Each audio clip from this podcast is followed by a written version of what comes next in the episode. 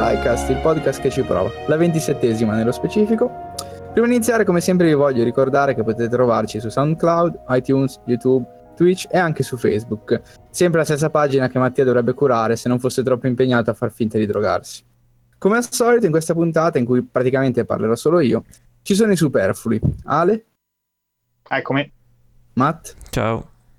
e Mattia. Beh, se siete d'accordo con Eric, votate il team Eric nei commenti, altrimenti scrivete team Mattia. Ma- Mattia che non hai neanche esposto quella del suo lato, votate Team Mattia, non si sa esattamente per cosa. Se ho ragione io, votate team Mattia. Se verrà, ragione verrà team la Eric. sera stessa probabilmente e, e- da allora in poi almeno vo- voterete Eric com- come giusto. Fuori programma. Va bene va bene allora quest'oggi che tra l'altro non ho neanche messo qua la scaletta perché sono stupido Bravo. ma la metterò proprio così in live così eccola qui Ah, ecco. Eh, il wow. video. Bene, bene. Allora, inizio subito io con una piccola parentesi, cercherò di essere il più breve possibile, visto che non è un argomento del podcast, però da discussioni derivanti dallo scorso podcast eh, è venuto fuori che nella nostra eh, discussione sulle- sul prezzo dei titoli degli indie in particolare, dove si potrebbero posizionare, che era partito poi da un articolo di Gama Sutra eh, che citava le revenue di Steam, avevamo implicitamente supposto che eh, i titoli eh, AAA da 60 euro e gli indie da 20 euro fossero i titoli più venduti. Eh, il resto del discorso poi in realtà andava a parare in punti che comunque erano sensati e non del tutto sbagliati, eh, ma l'incipit del discorso era un po' fuorviante, nel senso che facendo due conti banali sull'articolo, in realtà viene fuori che a livello proprio eh, numerico non è vero che eh, i tagli da 20 e da 60 euro sono quelli in assoluto più venduto, anzi, eh, pur avendo percentuali di revenue minori, eh, i titoli che costano 0,99 centesimi, 1,99 euro, 2,99 euro eh, hanno percentuali molto inferiori anche perché costano molto meno e in realtà poi il numero effettivo di vendite è, è maggiore dei tagli da 20 e da 60. Questo poi non è più vero per i tagli da 3,99 e da 4,99, ma il discorso qual è? Che ovviamente hanno una percentuale minore non solo n- non perché vendono di meno, ma perché alla vendita di, un singolo, eh, di una singola copia guadagnano molto di meno, quindi la percentuale di Steam non era sul numero di vendite, ma sulla Sì, quantità esatto. di soldi Esatto. percepita da Steam. Il Eh, punto era quello, non la quantità, ma proprio il denaro che Steam eh, fa. Che Esattamente. se un titolo costa di più, eh, la percentuale di guadagno è maggiore, ovvio, eh, sì, questo, questo Il problema. punto nostro era comunque valido perché, perché eh, di fatto poi i titoli che costano poco, quelli da 0,99, cioè da 0,99 a cin- a 4,99, quindi 5 euro, eh, è vero che magari vendono numericamente di più, ma è anche vero che poi a conti fatti, a livello proprio numerico di uscite di quel tipo, ce ne sono molte di più rispetto alle uscite da 20 euro e figuriamoci da 60, cioè i, i AAA. Quindi poi all'atto pratico il singolo titolo eh, che ha quel prezzo da, da- dall'1 euro ai 5 euro in realtà poi guadagna molto di meno perché quella percentuale se in un anno eh, quella percentuale dei 60 eh, dollari del taglio da 60 dollari se la spartiscono 50 AAA eh, la percentuale invece del taglio da 0,99 1,99 eccetera eccetera Migliaia. eh, esatto, se la devono spartire migliaia di titoli piccolissimi, quindi che, che sommati insieme fanno un certo numero, ma che poi se eh, devono spartirsi quella percentuale esigua poi eh, di fatto guadagnano poco. Quindi Diciamo comunque il punto è quello che alla Esatto, fine il punto i è- 0,99 esatto. il 0,99 punto profitti stesso, esatto. ad- adatti per comunque sopravvivere Esatto, nel business. Esattamente. Eh, così. E ci tenevo appunto a fare questa, a fare questa correzione, insomma, perché si partiva da un punto che non era proprio corretto, visto che i calcoli sono abbastanza semplici e portavano a dire un'altra cosa. Quindi passiamo subito oltre. Esatto. Cioè, passiamo subito oltre, visto che non volevo spendere troppo tempo su questo. E lancio subito la palla ad Ale, eh, che ci parla in realtà di un gran bel titolo. Si può dire Di Feels. titolo. Di Feels e di grandi Feels. eh, di un titolo su cui c'è stata una recensione che mi ha parecchio triggerato, eh, che però non so se menzioneremo perché non era previsto. Eh, eh, così metto curiosità, capite? Cioè, così la gente si sta già chiedendo: Ma chi di chi è la recensione? Clickbait. Eh, Sì, clickbait. sì.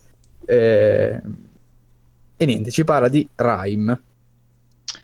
Allora, eh, il problema è che comunque l'hai giocato anche tu, ne parlavamo insieme, io Non non mi sono giocato. preparato assolutamente niente, quindi no, un attimo devo guardare un attimo, cioè giusto a dire ecco chi l'ha fatto, quando, perché sono cose che non ricordo. Il resto Allora, Te- Tequila Works, ricordo. si può dire? Sì, Tequila Works è lo sviluppatore, sì, che ha sviluppato tra l'altro, mi ricordo il nome, ma non ricordo, non ricordo il gio- i giochi, giusto per fare... Ah, Deadlight, Quell'horror, eh, vabbè, comunque, Deadlight, e poi gli altri.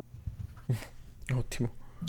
Seguiteci Allora, nasce, eh, me l'ho ricordato in un, eh, in un vecchio 3 forse addirittura, che eh, nasceva come, come indie esclusivo PlayStation, sotto, Sì, sì. proprio sotto Sony, poi è sparito per, eh, credo, parecchi anni, 5-6 anni addirittura, cioè era ormai quasi un vaporware, è riapparso ed è diventato multipiattaforma, uscendo dappertutto, pure, su- pure su Switch. Sì, per tre anni per Eh, esattezza. Perché fu mostrato nel 2013 e poi ehm, fino al 2016 ci fu appunto l'accordo con Sony. eh, Ah, ecco. Dopodiché eh, le, le cose andarono un po' a scatafascio e nel 2016 Tequila Works eh, si ac- acquistò la, la proprietà intellettuale di Rime e continuò a svilupparlo fino, fino all'uscita nel, nel 2017, quindi un anno dopo. Arriva poi sul Plus di, di, di, di, di- di che mese? Correggimi. Che Assolutamente. Vabbè, comunque è arrivato sul Plus recentemente e allora abbiamo colto l'occasione. Sì, per- penso per feb- febbraio, marzo, comunque Sì. questi mesi Sì, sì, di, di recente. Eh, co- colto l'occasione per giocarcelo ed è, ed è veramente, veramente un bel gioco. Di, di che parla? Un gioco che chiaramente si ispira a i giochi, se vogliamo dire, cioè alla fine tutti i giochi di, di Ueda, bene o male, non è che sono tanti i giochi con quello stile lì, Sì, sì, sì. vedere. Questo Più perché... della Guardian che... Eh, sì, che della si sì, in particolare, eh, in particolare sì, Sì, sì. E di cosa parla? Noi saremo questo ragazzo naufrago e inizieremo a esplorare quest'isola misteriosa eh, senza particolari indica- indicazioni, senza comunque una missione reale vista nel, nel gioco. Cioè, vai avanti, intuisci cosa devi fare, chiaramente eh, vedi delle luci, delle statue. Sì, è ancora, è ancora più, è ancora più criptico di, di Sì. Dà un'impronta di, su qualcosa eh, su cui ragionare, qua veramente c'è lo, è lo zero totale. Sei tu spiaggiato, C'è l'HUD? cammini. Eh, no. no, no, non ce ne sono No, ok, no. ok. Cioè, non c'è qua- quasi nulla praticamente ed è molto, ovviamente molto immersivo, molto bello perché comunque molto pulito anche graficamente. Ricorda un po', correggetemi se sbaglio, visto che avete giocato Breath of the Wild, mi ha ricordato un po', cioè dai video, che io non l'ho giocato, però dai video mi sembra un po' simile. No, sbaglio. No, sì, ha quella... quella... Quello stile grafico, è chiaramente. Esatto, esattamente, quel cell shading, quell'estetica... Sì, sì, sì, anche un po' l'erba, lo- mi Esattamente, sembrava sì, molto. sì. Poi comunque è bello che vedi, vedi eh, eh, c'è una bella distanza visiva, no?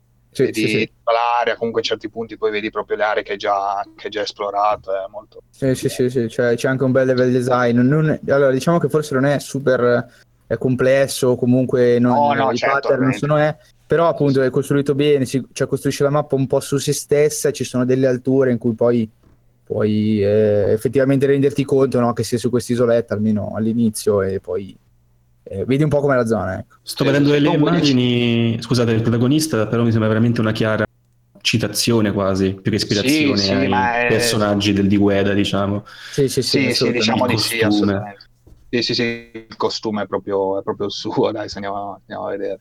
E comunque dicevo, all'inizio allora gireremo un po' così, poi arriveremo al punto in cui incontreremo un, una specie di no, specie, cioè una volpe, praticamente è una volpe, almeno non so, si comporta un po' anche come un cane, però comunque è una volpe.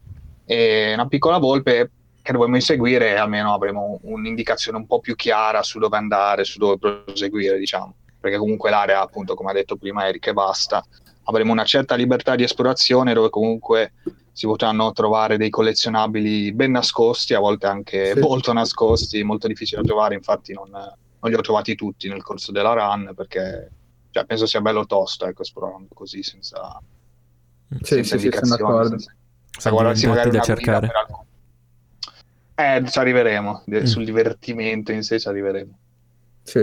Però ecco, c'è una bella libertà. Io per dire all'inizio ho trovato delle cose, degli elementi che, eh, che si vedranno molto più avanti nel gioco. Quindi all'inizio ero un po' molto, ero molto incuriosito a vedere se fosse, per esempio, adesso vabbè, lo cito, tanto non è che si capisce, però ho trovato un, un golem spiaggiato, spento. Ho trovato Sì, una, sì, una luce, una, una sfera luminosa.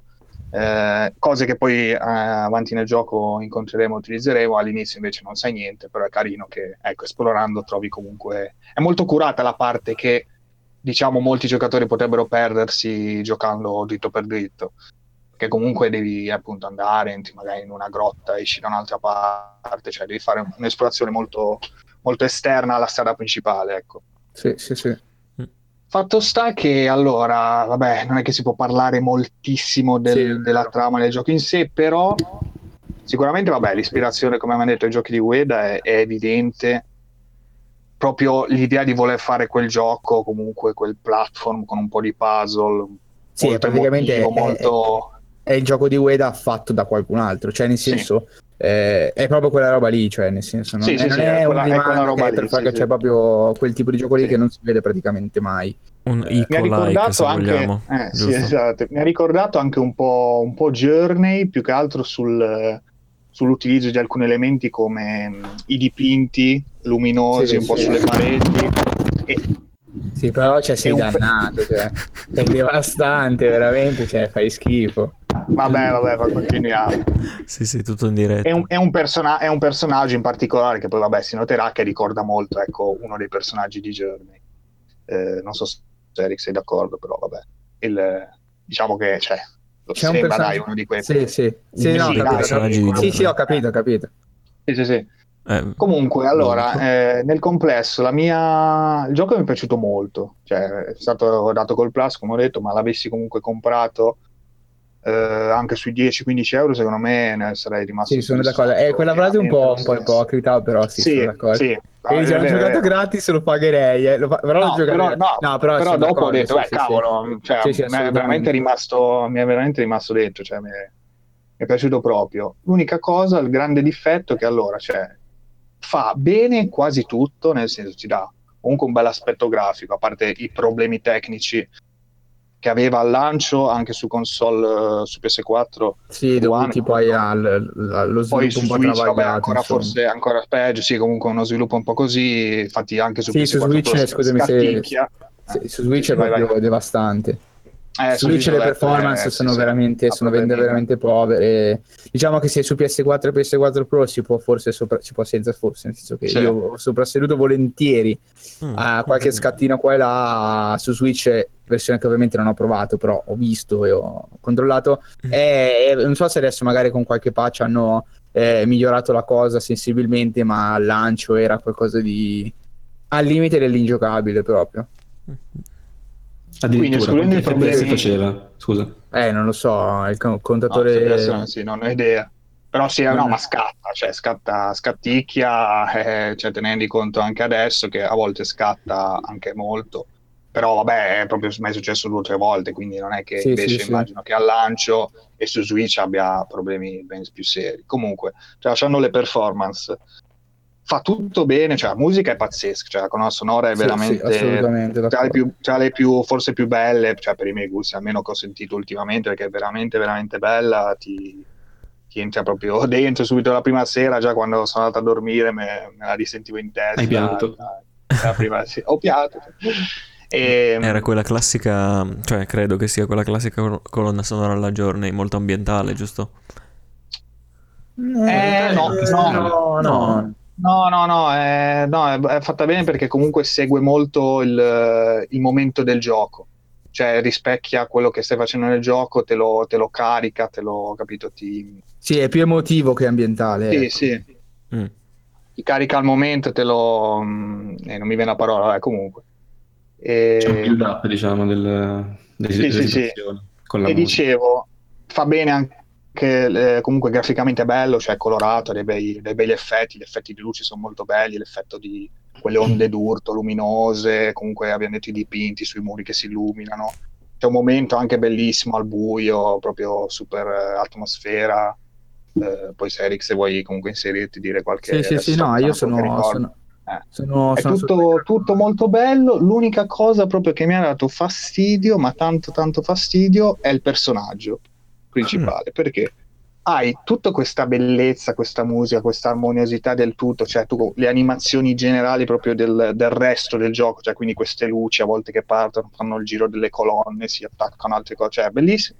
Poi c'è questo personaggio che praticamente, cioè in certi momenti sembra un cyborg, cioè ti appendi, ti, appe- ti appendi alla parete, appendi alla parete il classico set, appendi la parete, poi sopra c'hai da fare il saltino, cioè praticamente salta nella parte sopra la parete s- senza, senza scomporre il corpo in nessun modo, cioè si- quasi si teletrasporta nella parte sopra, cioè con una scattosità, una, una durezza proprio di, di corpo allucinante, cioè non ha... Sì, sì, sì. Allora legno, diciamo che proprio- abbiamo l'estetica di Ueda, ma non le azioni tipiche dello No, allora, studio. secondo me invece non Solo c'è quello, l'estetica- cioè, la no, cosa strana è l'estetica di quella. Ueda perché Ueda secondo me ha fatto altro. Vabbè, Cioè, sì. se parliamo di estetica, Sì, eh no, che, che secondo rimane me no, ovviamente perché non secondo- uguale. Cioè, Mm, senso- secondo me no, perché alla fine se tu guardi, parlo solamente di estetica e poi a livello di gameplay e di feeling del gioco, a livello proprio di genere sì, ma a livello di estetica secondo me assolutamente no. Cioè se tu guardi Ico o guardi eh, The Last Guardian, eh, eh, Beh, sì, però puoi dire che in beh, entrambi c'è del ponte- shading, ok. No, no, ma a parte poi- quello, cioè, però come estetica forse intendo... eh, Allora facciamo così, riformulo, abbiamo il feeling alla Ueda, però che manca nelle animazioni tipiche dello studio di Ueda. sì. Cioè, Sì, sono- quello sono assolutamente. stupende quelle. Sì, Ma sì, il assolutamente fatto, ma il fatto è che eh, stona proprio col resto del gioco perché il gioco cioè, è, è ottimo appunto come ho detto le musiche cioè c'è questa proprio armoniosità no? Però poi quando muovi il personaggio cioè finché forse cammina ok ci siamo ancora lì però poi quando veramente fai Sì, sono- robe, cioè, quando nuoti cioè il nuoto è la cosa più imbarazzante che veramente avevo scritto Eric sembra Sì, di nuotare sì. veramente con Super Mario in Super Mario Bros cioè che sali e scendi con eh, vero, il vero. Ah, quel leggero. Sì, quando- quando- di- Quando sale e scende è Sì, devastante perché tu premi il pulsante e lui praticamente si, cioè, si si piega di 180 gradi e va verso Oh. il basso. Cioè, nel Sì, senso, sì, si no, è- ruota, scusa, non si piega, ruota Sì, sì, sì. e Ah, e fa ok. lo stesso identico movimento uguale a quello che farebbe muovendosi in orizzontale, ma lo fa in verticale. Eh, c'è proprio ide- cioè, si vede una legnosità in quello è- che è veramente eh, Devastante. Sì, devastante. E, e dispiace perché appunto il resto, cioè, sembra una cosa, cioè, sembra anche che hanno preso un altro studio di sviluppo per fare solo queste animazioni e il resto del gioco, cioè, è allucinante questa cosa. Però vabbè, difetto a parte, ecco, sembra adesso che, sembra che faccia schifo, no, assolutamente, cioè, mh, mentre giochi, cioè, ci pensi e non ci pensi, poi dopo un po' non è che... Anche perché poi, ah, ripeto, le altre animazioni scriptate del- degli altri, gli altri elementi del gioco sono fatte bene, cioè il golem che ho detto prima, i golem, Eric, se sei d'accordo, sono molto belli, sì. cioè comunque anche quell'effetto, quell'effetto figo, poi ti trema tutto lo, lo schermo, dove va, cioè, Sì, l'ambiente in Eh, generale quello- ha un livello completamente superiore ed essendo l'ambiente quello il 95% della cosa che è a schermo, sì, eh, sì. è- non è un difetto così grave avere le animazioni. C'è da dire che stonano, certo, perché dopo un pochino Eh, di sì, ore vedi che si muove in quella maniera un pochino innaturale. Poteva, poteva eh. eccellere sotto praticamente quasi tutti gli aspetti che voleva esporre il gioco, invece su questo ecco, hanno toppato, Sì, sì. hanno toppato malamente. Comunque no, straconsigliato, cioè, se- Super consigliato, Plus, sì, sì. proprio giocatelo perché è veramente, veramente bello. Poi ci sono anche degli extra carini.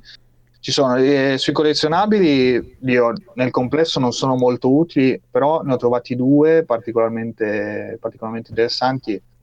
Eh, un tipo sono delle, mh, delle foto, direi quasi, però vai, non sono proprio foto, sono comunque immagini del gioco, però che rispecchiano il passato del protagonista. Mm.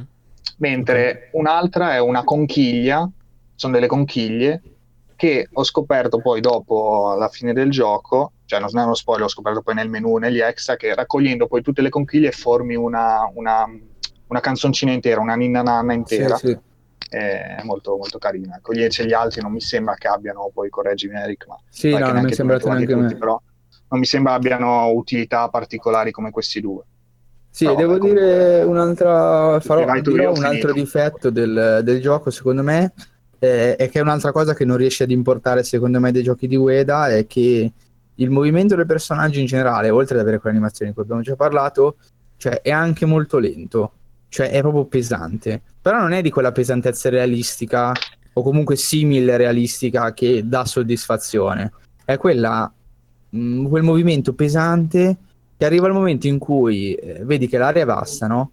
Eh, siccome i collezionabili sono posti in strutture eh, secondarie eh, non, che, che, non incontri durante, diciamo, se, se, vuoi fare la strada lineare dritta verso l'obiettivo, per, per intenderci, eh, per trovarli sei un, mm, che, che, è una buona cosa, sei costretto ad esplorare e a eh, farti questi mini dungeon con dei mini enigmi eh, per, per trovare questi collezionabili però cioè, dopo un po' di ore di gioco io personalmente ci mi sono trovato davanti davvero il muro della stanchezza proprio di dire ok, adesso sono in quest'area, cavolo, l'area è vasta, cioè non, eh, non, avevo proprio nessuna voglia di fare altro che andare avanti, perché praticamente Oxenfree parte 2.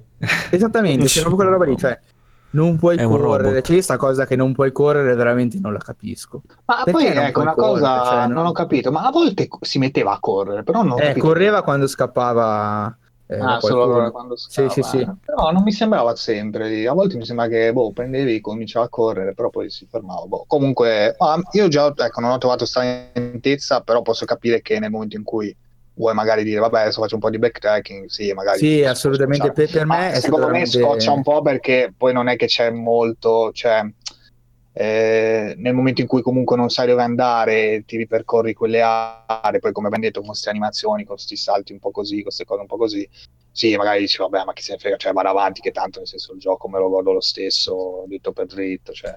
quando stare, tu magari proponi però... al giocatore un, are- un mondo molto vasto, curato, eccetera, ma non gli dai gli strumenti necessari, o meglio, non gli dai proprio gli strumenti adeguati per esplorarlo appieno, dopo un po' uno si stufa. Com'è? Sì, però beh, non è così vasto, eh, però sì, attenzione, eh, però, cioè, adesso sembra che sì, sì. No, di, da come l'avevate vasto, descritto pensavo. Beh, diciamo che le aree in sé sono abbastanza vaste per essere un gioco così lineare come magari lo è Ico. Ico non aveva queste aree ah, beh, no, certo, vaste. Certo, sì, sì, sì, Quindi per vasto. questo genere sono, certo. è più aperto. Eh, però io ripeto, ho sentito questa cosa, c'è cioè proprio questa pesantezza incredibile del portarmi in giro, che era la stessa pesantezza che sentivo, come ha detto Mattia, in, in Oxenfree sostanzialmente. Mm-hmm. Cioè, questa eh, cosa già, che non puoi correre, che è, cioè, veramente. Già, già, meno comunque, però sì, cioè, ci sta assolutamente.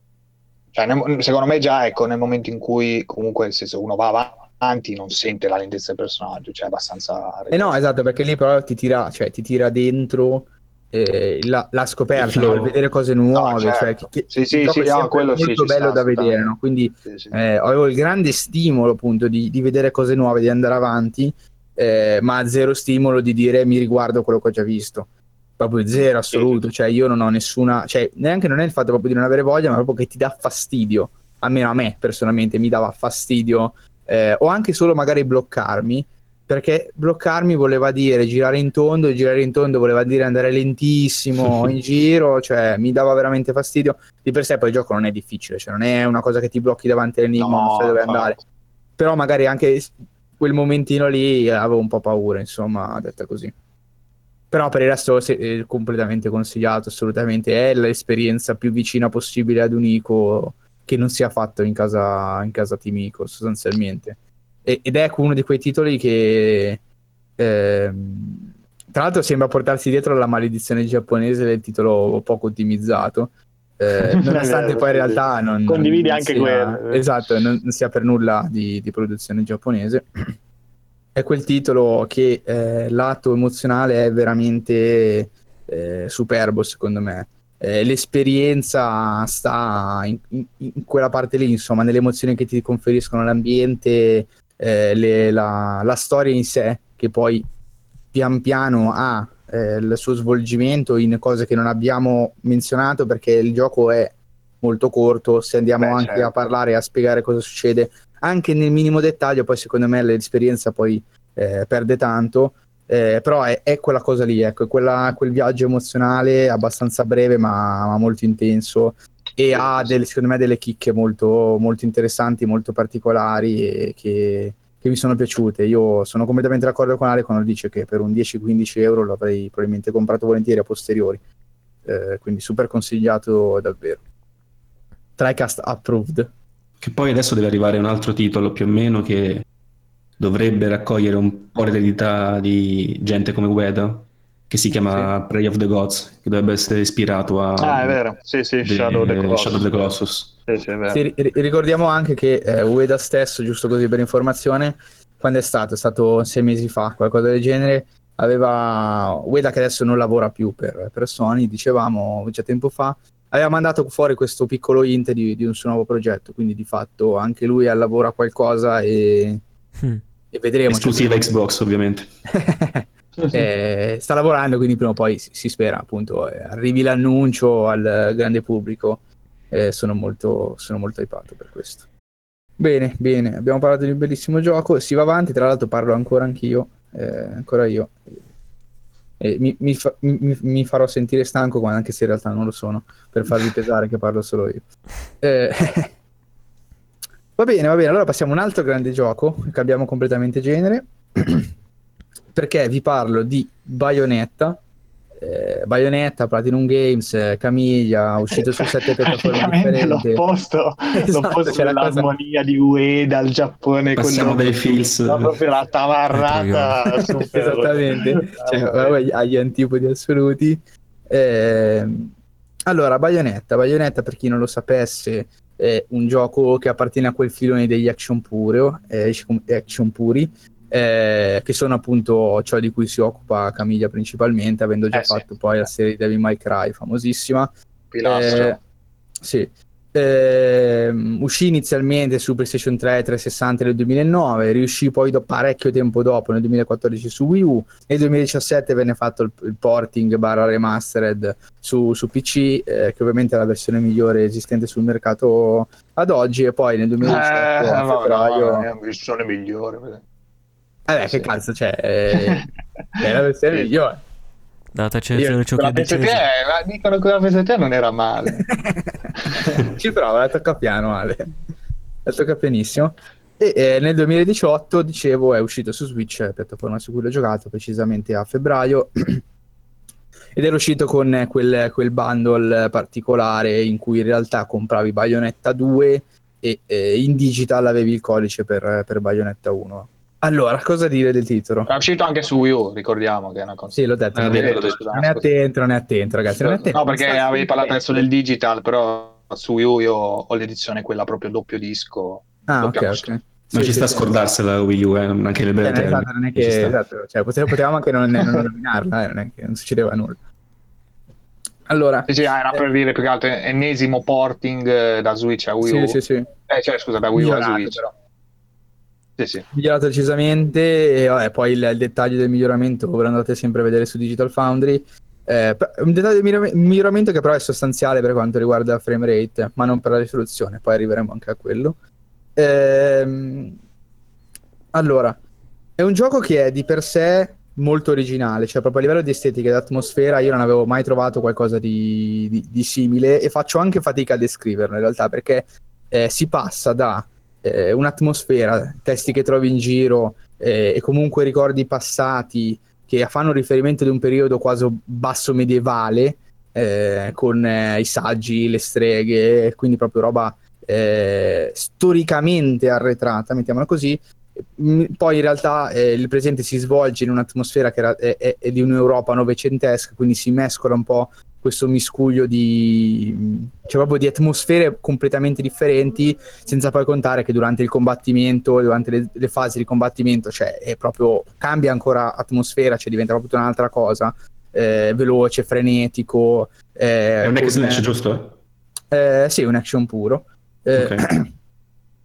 ha veramente, cioè, ha molte sfaccettature differenti, cioè nello stesso gioco mostrano eh, cose molto differenti tra di loro. È abbastanza. Infatti, mi risulta difficile poi spiegarlo. Perché sì, quel miscuglio cioè, esatto, un, un miscuglio incredibile. E poi è come, eh, più o meno come deve marcare alla fine, cioè i demoni, angeli, demoni, robe tutto mischiate. Sì, esattamente, c'è cioè quella roba lì. Diversi paralleli che si, esot- si scontrano, queste robe, sì, sì, queste robe così, ecco, super badass, super mm-hmm. super stylish. Ah sì, c'è no. grande ispirazione comunque da Devil May Cry. Io l'ho sì, giocato vabbè, pochissimo, però insomma... Eh, si vede... La stessa baionetta alla fine, poi lascio continuare Eric. cioè è Dante al femminile. Perché Dante al femminile in versione tremendamente troia, eh, cioè... Mm. perché comunque cioè, è super, super badass, super, sa fare tutto in modo super figo, quindi esatto. ha le doppie pistole. Anzi, ne ha quattro. Probabilmente sarà alta tipo due metri e mezzo, ma vabbè. Sì, sì, sì, sì, sì, sì. Ti piacciono le donne alte, ah, voglia. esatto. Sì, sì, sono, sono abbastanza d'accordo.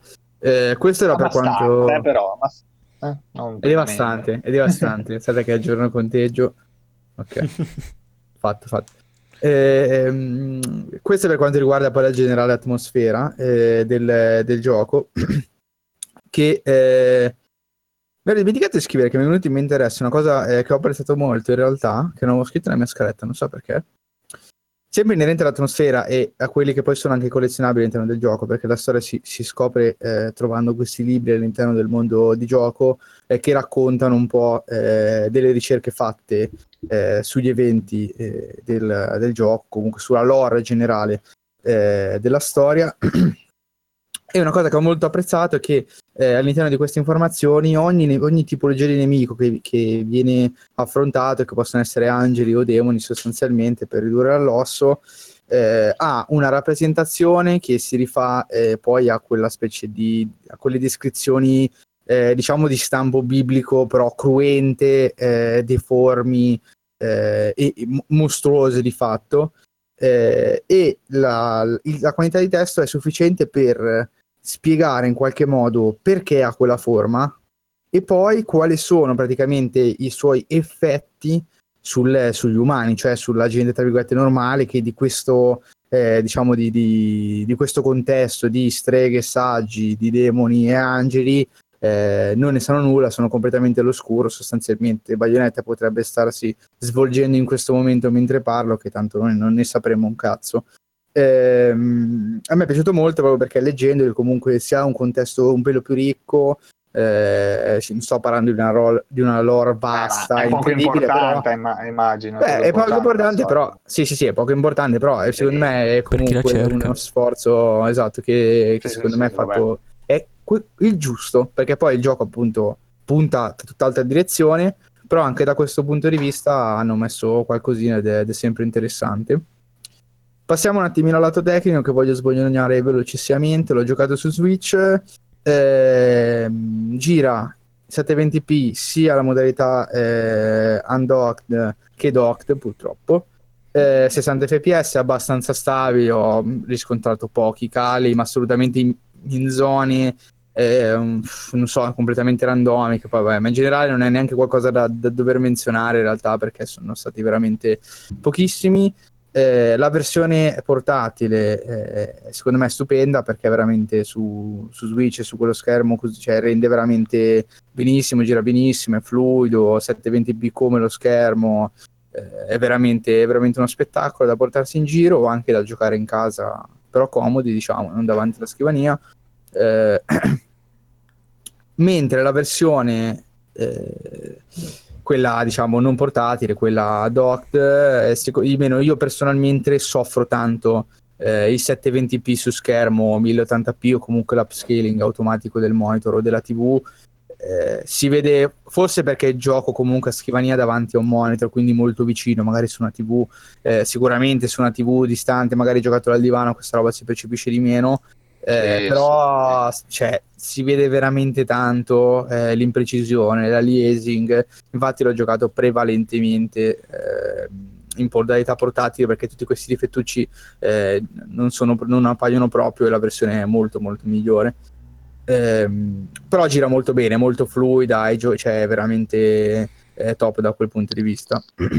Sbolognato il lato tecnico, secondo me un'altra cosa che è importante eh, menzionare è che potrebbe non essere così ovvia, perché io in realtà in un altro gioco action puro che avevo giocato, che è Metal Gear Rising, non ricordo eh, ci fosse in maniera così, eh, diciamo, importante, è il lato proprio musicale eh, del gioco, ehm, perché Bayonetta ha delle soundtrack che probabilmente non sono moltissime, eh, senza probabilmente, non sono tantissime, però sono particolarmente azzeccate con, eh, con, i personaggi, creano dei momenti eh, molto piacevoli da, da giocare, e, eh, in particolare la, la, soundtrack che accompagna Bayonetta durante i combattimenti, eh, non delle cutscene scriptati, ma proprio i combattimenti eh, tuoi, diciamo, eh, è veramente, veramente molto bella, cioè crea proprio, c'è, c'è, proprio un piacere nell'entrare in combattimento sentendo la soundtrack che poi diventa, ha, ha, un effetto, eh, tra virgolette, un po' nostalgico, cioè io l'ho riaperto oggi dopo 3-4 settimane che, che, l'avevo finito e ha avuto, cioè, c'è, c'è, stato quel meccanismo di simil nostalgia, no? di dire ah sì, cioè, senti la canzone no? al momento del combattimento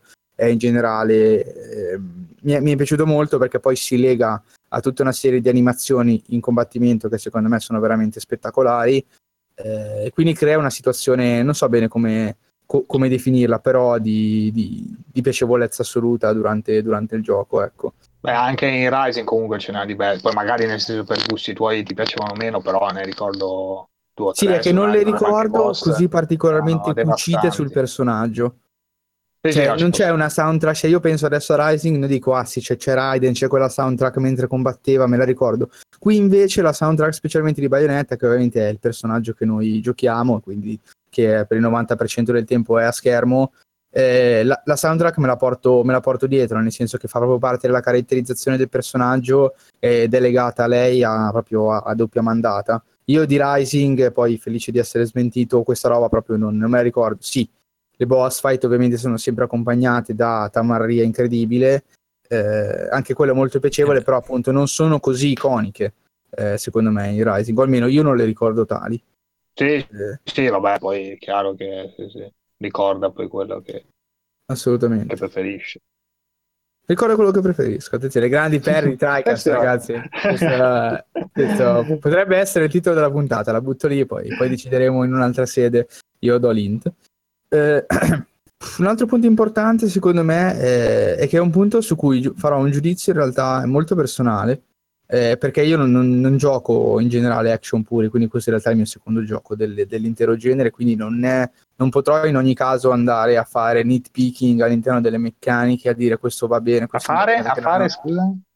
nitpicking, cioè quando vai a prendere, fai il lago nel pagliaio, a dire questa cosa potevano farla così, questa combo qui dovevi schiacciare quel pulsante lì oppure doveva fare cose così, non lo posso fare perché non ho la conoscenza per farla. Quello Magari che posso dire è dare un giudizio eh, generale.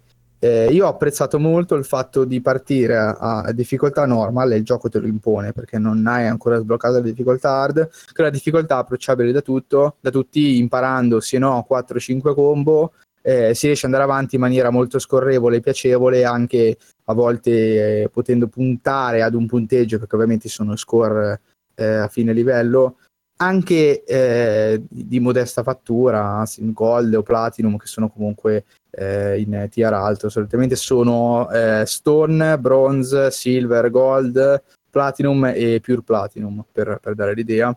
Comunque gold e platinum si situano in una partita comunque ben fatta eh, ed ha abbastanza soddisfazione. Eh, e, e, sono stato molto contento infatti della prima run. Dopodiché si sblocca la difficoltà hard e, e qui ho pensato di eh, farmi una seconda run per eh, addentrarmi in quel tecnicismo che è tipico del titolo, e, del titolo e cercare di imparare qualcosa di più del semplice eh, tirare avanti, tra virgolette, a campare all'interno del gioco, eh, raggiungendo la fine e godendosi eh, il comparto storico di cutscene. Allora, la difficoltà hard non ho nulla in particolare da dire, è difficile, come dice il nome stesso, eh, non mi aspettavo qualcosa di, di, di facile, eh, e mi, mi, mi, sta piacendo, anche se in realtà poi vabbè per motivi di tempo personale e, e di giochi in libreria da giocare non, non, la sto finendo in questo periodo, ma quello che ho trovato secondo me è un po' esagerato per, per, mio, per la mia sensibilità personale, e adesso vi spiegherò perché e come funziona, è il sistema di, di punteggio. non dico sia proibitivo perché sicuramente il pazzo che lo fa lo, lo trovi, eh, magari non è neanche così pazzo, è semplicemente uno un po', un po appassionato, però il sistema di scoring funziona così. Molto brevemente, non è nulla di, di particolarmente complicato. Eh, ogni capitolo del gioco è costituito da tot combattimenti e in ogni combattimento ci sono degli obiettivi da raggiungere per farsi affibbiare una medaglia, che è tra quelle indicate prima. I punti sono non subire troppo danno, fare punti utilizzando le combo eh, e eh, metterci tot tempo, cioè stare sotto certi obiettivi ti garantisce una certa valutazione. La valutazione del capitolo finale è fatta facendo la media tra tutti i capitoli che, che lo compongono. Alcuni capitoli, tra l'altro, sono opzionali, quindi non facendoli si prende automaticamente 0 punti. Ehm, e alla fine si fa questa media. Il problema, secondo me, è, qual è? È che ci sono dei piccoli oggetti all'interno del, del gioco che si possono utilizzare eh, per ricaricare la vita o per potenziare i propri attacchi. In genere fanno molto male gli avversari difficoltà hard e l'utilizzo di un singolo oggetto abbatte la media finale di un punto. Se vuol dire che se, se, voi avete giocato e avete durante tutti i combattimenti del capitolo, che possono arrivare anche fino a 10, 11, 12, eh, quindi un capitolo che può durare anche 30 minuti, 35 minuti di gioco, eh, voi avete usato un, un, solo oggetto, se alla fine la vostra media è platinum, eh, sarete automaticamente scalati eh, a gold. Quindi questo cosa vuol dire? Che è impossibile utilizzare qualsiasi tipo di, di, di oggetto. Eh, il massimo ottenibile, cioè da dire questo, il massimo ottenibile eh, del capitolo intero è platinum e non pure platinum. Questo, questo cosa vuol dire? Semplicemente che se tu hai pure platinum di media ti puoi permettere di utilizzare un oggetto di abbassarsi eh, al, al, platinum e prendere comunque il massimo sull'intero capitolo, però è veramente qualcosa di, di molto difficile, cioè per fare più platinum bisogna il classico level Asian, oltre la difficoltà. Esattamente. Eh, non solo gli oggetti vi abbasseranno di un punto la media, ma anche le morti. Eh. Qualsiasi morte tu faccia, eh, il restart è abbastanza immediato ed è per questo che se uno vuole farsi una run normale, morire non è un problema, perché comunque i checkpoint sono frequenti, quindi si ricomincia, si perde poco progresso all'interno del gioco morendo e si muore spesso all'inizio. Eh, però veramente questa cosa è durissima e a difficoltà hard io ho praticamente collezionato una sfilza di pietre di stone perché muoio spesso, cioè la... a parte il fatto che cambia posizionamento il numero dei nemici e con la qualità dei nemici, quindi alla prima run di una difficoltà è comunque improbabile puntare al punteggio perché non sai cosa ti trovi davanti, ma è proprio un sistema molto molto perfezionista, cioè anche solo per puntare alle gold, eh, cioè non devi praticamente morire mai e prenderti magari tutti i platinum e concederti una morte. Qual è il grosso problema? Che in questi giochi così eh, eh, cioè non in questi giochi, ma in, con questo approccio così fondamentalmente eh, preciso e eh, molto tecnico e molto perfezionista, eh, la cosa che più stona di tutte è che tu non puoi scegliere di fare combattimenti singoli, in cui magari un gold e un platinum lo trovi, ma devi giocarti tutto il capitolo, tutti i combattimenti uno in fila all'altro. Alla fine di un combattimento, se tu hai subito danno, ti porti la vita dimezzata nel prossimo e di combattimenti ne devi fare 10 uno dopo l'altro ok? Quindi è veramente eh, difficile, tosto sì, arrivare sì. a fare il, il punteggio buono eh, sul, to- sul, capitolo totale, che è quello che poi viene registrato, eh, diciamo, nell'albo del, della, della, partita. A me, infatti, se posso, dica, dica. Sì, se sì, assolutamente. Eh, questo approccio qua mi, mi frena, spe- cioè mi ha frenato spesso nel, nel genere proprio perché non, sì, mi, non mi dispiace come genere, anzi cioè, mi piace comunque, se, se, vedo qualche video, comunque sono sempre giochi molto spettacolari, molto belli da vedere, mi piacerebbe giocarli, però di fatto non li compro perché comunque li sprecherei, cioè giocarmi il appunto che può essere il Bayonetta, che tra l'altro ho pure comprato, Bayonetta 1 e 2 non li ho ancora giocati per farvi capire la, la follia, perché poi ti sei lì, però sì, ok, lo sto giocando, muoio mille volte, non, non, vedo che faccio fatica, comunque sì, arrivo magari a battere quel boss per grazia divina, la... cioè quel gioco che ti mette proprio di impegno super, esatto, sì. super proprio psicologicamente intento a, a, fare almeno un minimo bene, poi non dico chiaramente il super punteggio massimo, però comunque devi fare tutto perfetto, tutto giusto, di avere un ritmo esagerato.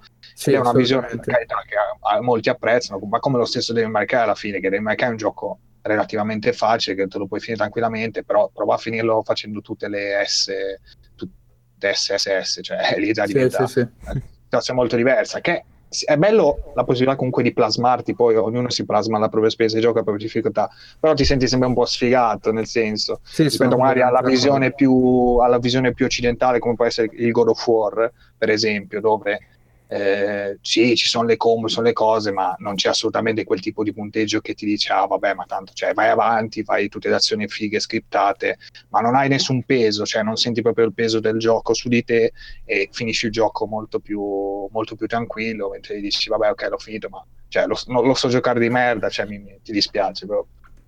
Sì, sono, sono d'accordo, era proprio il, la cosa che, che, volevo esprimere io. Eh, è, è proprio questo il punto eh, che appunto, ripeto, è una considerazione di un giocatore come me, come Ale, che comunque non sono dentro al genere. Eh, io ho preso Bayonetta, l'ho giocato, mi è piaciuto molto, eh, perché comunque la, la, run che ho fatto normale mi ha, mi ha, soddisfatto in realtà, non sono uscito fuori scontento eh, per niente, perché comunque anche l'approccio, diciamo, tra virgolette, casual al genere è molto divertente, molto spettacolare eh, imparare poi 4-5 combo, riuscire a concatenarle insieme, creare proprio delle situazioni insieme alle schivate che sono molto piacevoli eh, e eh, soddisfacenti, però poi quando appunto entri magari nella difficoltà hard e ti cerchi di fare la run, almeno a me questa è stata la mia impressione, e vedi che capitolo dopo capitolo non è tanto la morte in sé, perché la morte in sé non mi disturba, perché comunque fa parte del processo di, di apprendimento, ma continuarsi a, a, vedersi affibbiati questi cazzo di stone eh, sì, continuamente, sì, ti, cioè, ti demoralizza molto. Eh, e io personalmente so che non, non andrò incontro diciamo, al, al, completismo all'interno del gioco perché non trovo la spinta, non vedo proprio eh, la... non so, cioè non ho voglia di spenderci eh, quel tempo necessario e poi un'altra cosa che secondo me gioca un po' sullo sfavore, ma questo è perché ancora sono un giocatore casual di questo, sono un turista degli action puri. Il, il gioco in sé appare molto confusionario, cioè è così frenetico durante i combattimenti, a volte i nemici sono così grossi e tanti a schermo che è veramente eh, difficile prevedere quando l'attacco eh, sta arrivando, cioè a volte stai guardando un nemico e da dietro te ne è apparso un altro e ti colpisce, ti sì, tocca, sì, sì. Ti, ti destabilizza, l'altro ti attacca, quindi ti prendono in tre o quattro insieme. Cioè, eh, no, non sto dicendo sia impossibile, assolutamente non è, non è impossibile, però eh, insieme alla gestione della telecamera, che io trovo tra l'altro molto fastidiosa perché si posiziona lei dietro il personaggio, cercando a volte di avvicinarsi, a volte di fare il grandangolo senza particolari preavvisi.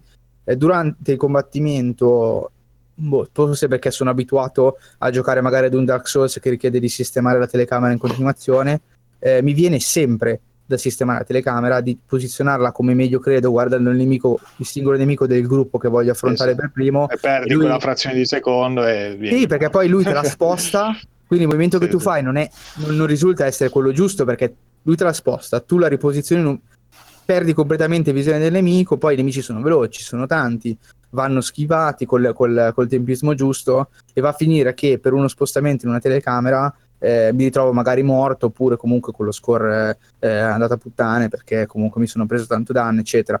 Eh, questa cosa non l'ho particolarmente apprezzata perché mi è risultata non tanto divertente quanto frustrante alla fine. Cioè magari la run hard la porto a compimento perché eh, giocare il gioco ad una difficoltà più elevata mi sta effettivamente eh, piacendo capitolo dopo, dopo capitolo, perché affrontare la sfida e riuscirci è di per sé comunque abbastanza eh, soddisfacente però appunto non ho proprio voglia di entrare nel meccanismo dei punteggi, non ho nessuna spinta perché lo vedo proprio come un lavoro non fino a se stesso perché richiede un'abilità eh, specifica e, e di costruire questa abilità, ma eh, lo vedo veramente è un lavoro lungo, quasi estenuante, cercare di fare tutti questi combattimenti perfetti. Cioè, io mi immagino solo la situazione in cui hai giocato per 30 minuti e all'ultimo capitolo fai un errore e ti spezzano le gambe sì, sì, sì. e devi rifare tutto da capo. Ed è una cosa che in genere non ho, non ho mai sopportato in nessun, in nessun genere, ecco. Eh, men che meno in questo che è, che è molto frenetico, in cui morire è facilissimo, soprattutto quando esci dalla difficoltà normal tra l'altro Hard non è neanche l'ultima, c'è una, una modalità non stop eh, climax in cui ti disattivano delle abilità del, del, personaggio che sono quelle più utilizzate per fare gli score alti, quindi è ancora più difficile. E, e niente, questo, questo, è il mio giudizio. Quello di cui non ho, non ho, parlato è il combat system in sé che si aggancia poi eh, a, a, questo, a, questo, argomento. Il combat system secondo me, eh, sempre da, da turista del, del genere, eh, è un combat system veramente soddisfacente e veramente completo e vasto perché il numero di combo eh, che, che, esistono all'interno del gioco è sconfinato veramente cioè eh, mentre giochi all'inizio è facilissimo triggerare combo a caso perché solo combinando calcio e pugno ti esce sempre fuori qualcosa. Eh, magari non è quello che speravi facessi, magari sbagli perché fai un attacco non, non appropriato per il gruppo di nemici che hai davanti, eccetera, però eh, viene sempre fuori eh, qualcosa di, di, bello da vedere e tendenzialmente, ripeto come ho detto prima, eh, imparando 4, 5, 6 combo circa, affronti il gioco in maniera piuttosto soddisfacente eh, anche l'atto diciamo d'apprendimento perché poi riesci a concatenarle in maniera sai già che quella combo ti serve magari per quando hai tanti nemici piccolini poi magari c'è un'altra che la preferisci per il nemico grosso grande ed è particolar- l'hai trovata particolarmente efficace. Eh, sicuramente ce ne, sarà una, ce ne sarà una ancora più efficace ma non c'è bisogno di entrare subito così nel dettaglio. E, e soprattutto poi ci sono anche più armi e ogni arma ha un suo sistema di combo, i tasti e il, i pattern rimangono identici, ma le animazioni e il tipo di attacco a volte cambia, in parte o in toto. Quindi è veramente molto vasto e, ciascuno secondo me si può, eh, si può, plasmare l'esperienza come vuole perché si impara le combo che risultano proprio a livello di memoria eh, muscolare più semplice per lui e sono tendenzialmente tutte valide. Poi magari entrando nelle difficoltà alte ci sono alcune combo che i giocatori esperti sanno non essere quelle più utilizzate perché sono particolarmente scarse nella maggior parte dei, dei, dei momenti. Però in genere l'approccio normale ti lascia veramente una libertà di scelta incredibile e cambiare le armi eh, o anche le scarpe, ci sono anche dei pattini che ti rendono più veloci, eccetera, e che cambiano gli attacchi dei calci, è, è veramente molto, molto divertente secondo me. Mentre è... elementi da, di Nintendo li hai potuti sbloccare senza Sì, sì, ho il, se intendi i vestiti, sì. Sì, sì, tipo, mi ricordo sì, che sono... c'erano proprio delle mosse, cioè tipo il pugno, il pugno invece di essere il pugno demoniaco nero è tipo il pugno di Bowser, non so, mi ricordavo dei video del genere, non so però se era il primo o il secondo, forse era il secondo, non so. Allora, io del primo ho visto solamente eh, il fatto che ci sono già sbloccati all'interno del gioco eh, quattro skin sostanzialmente che sono Link, skin su, su Bayonetta, quindi comunque rimani Bayonetta, sì, sì, non è che hai Link, però sei vestito come Link, Peach, Link eh, Samus e non mi viene in mente il quarto, o forse sono tre. Comunque personaggi. E cambiano anche le mosse. Eh, non li ho provati, no? sinceramente. Ah, non li hai provati? Okay. Non li ho provati, non credo cambino le mosse però. Cioè, non credo che poi. Eh, perché avevo visto un video. Però a livello tecnico. Che no? proprio visivamente erano modificate. No, no, cioè non a livello tecnico, ma proprio a livello visivo. Estetico, le mosse erano diverse. Sì, sì, eh, non le ho provate effettivamente perché le ho viste, però ho detto, cioè, non posso provare una roba del genere sì, la prima run. No, infatti, eh, mi distrugge qualsiasi cosa. Esattamente. Eh, e, e, poi, ripeto, avendolo poi non più ripreso così tanto dopo la prima run, non, effettivamente mi sono completamente dimenticato di, di provare a vedere se cambiano. Però ho provato invece eh, questi, nel, nella mia seconda run, completata a metà, ho provato le altre armi e confermo, tra virgolette, che sono veramente molto differenti da, dai pugni e le pistole che si utilizzano tipiche di, di Bayonetta.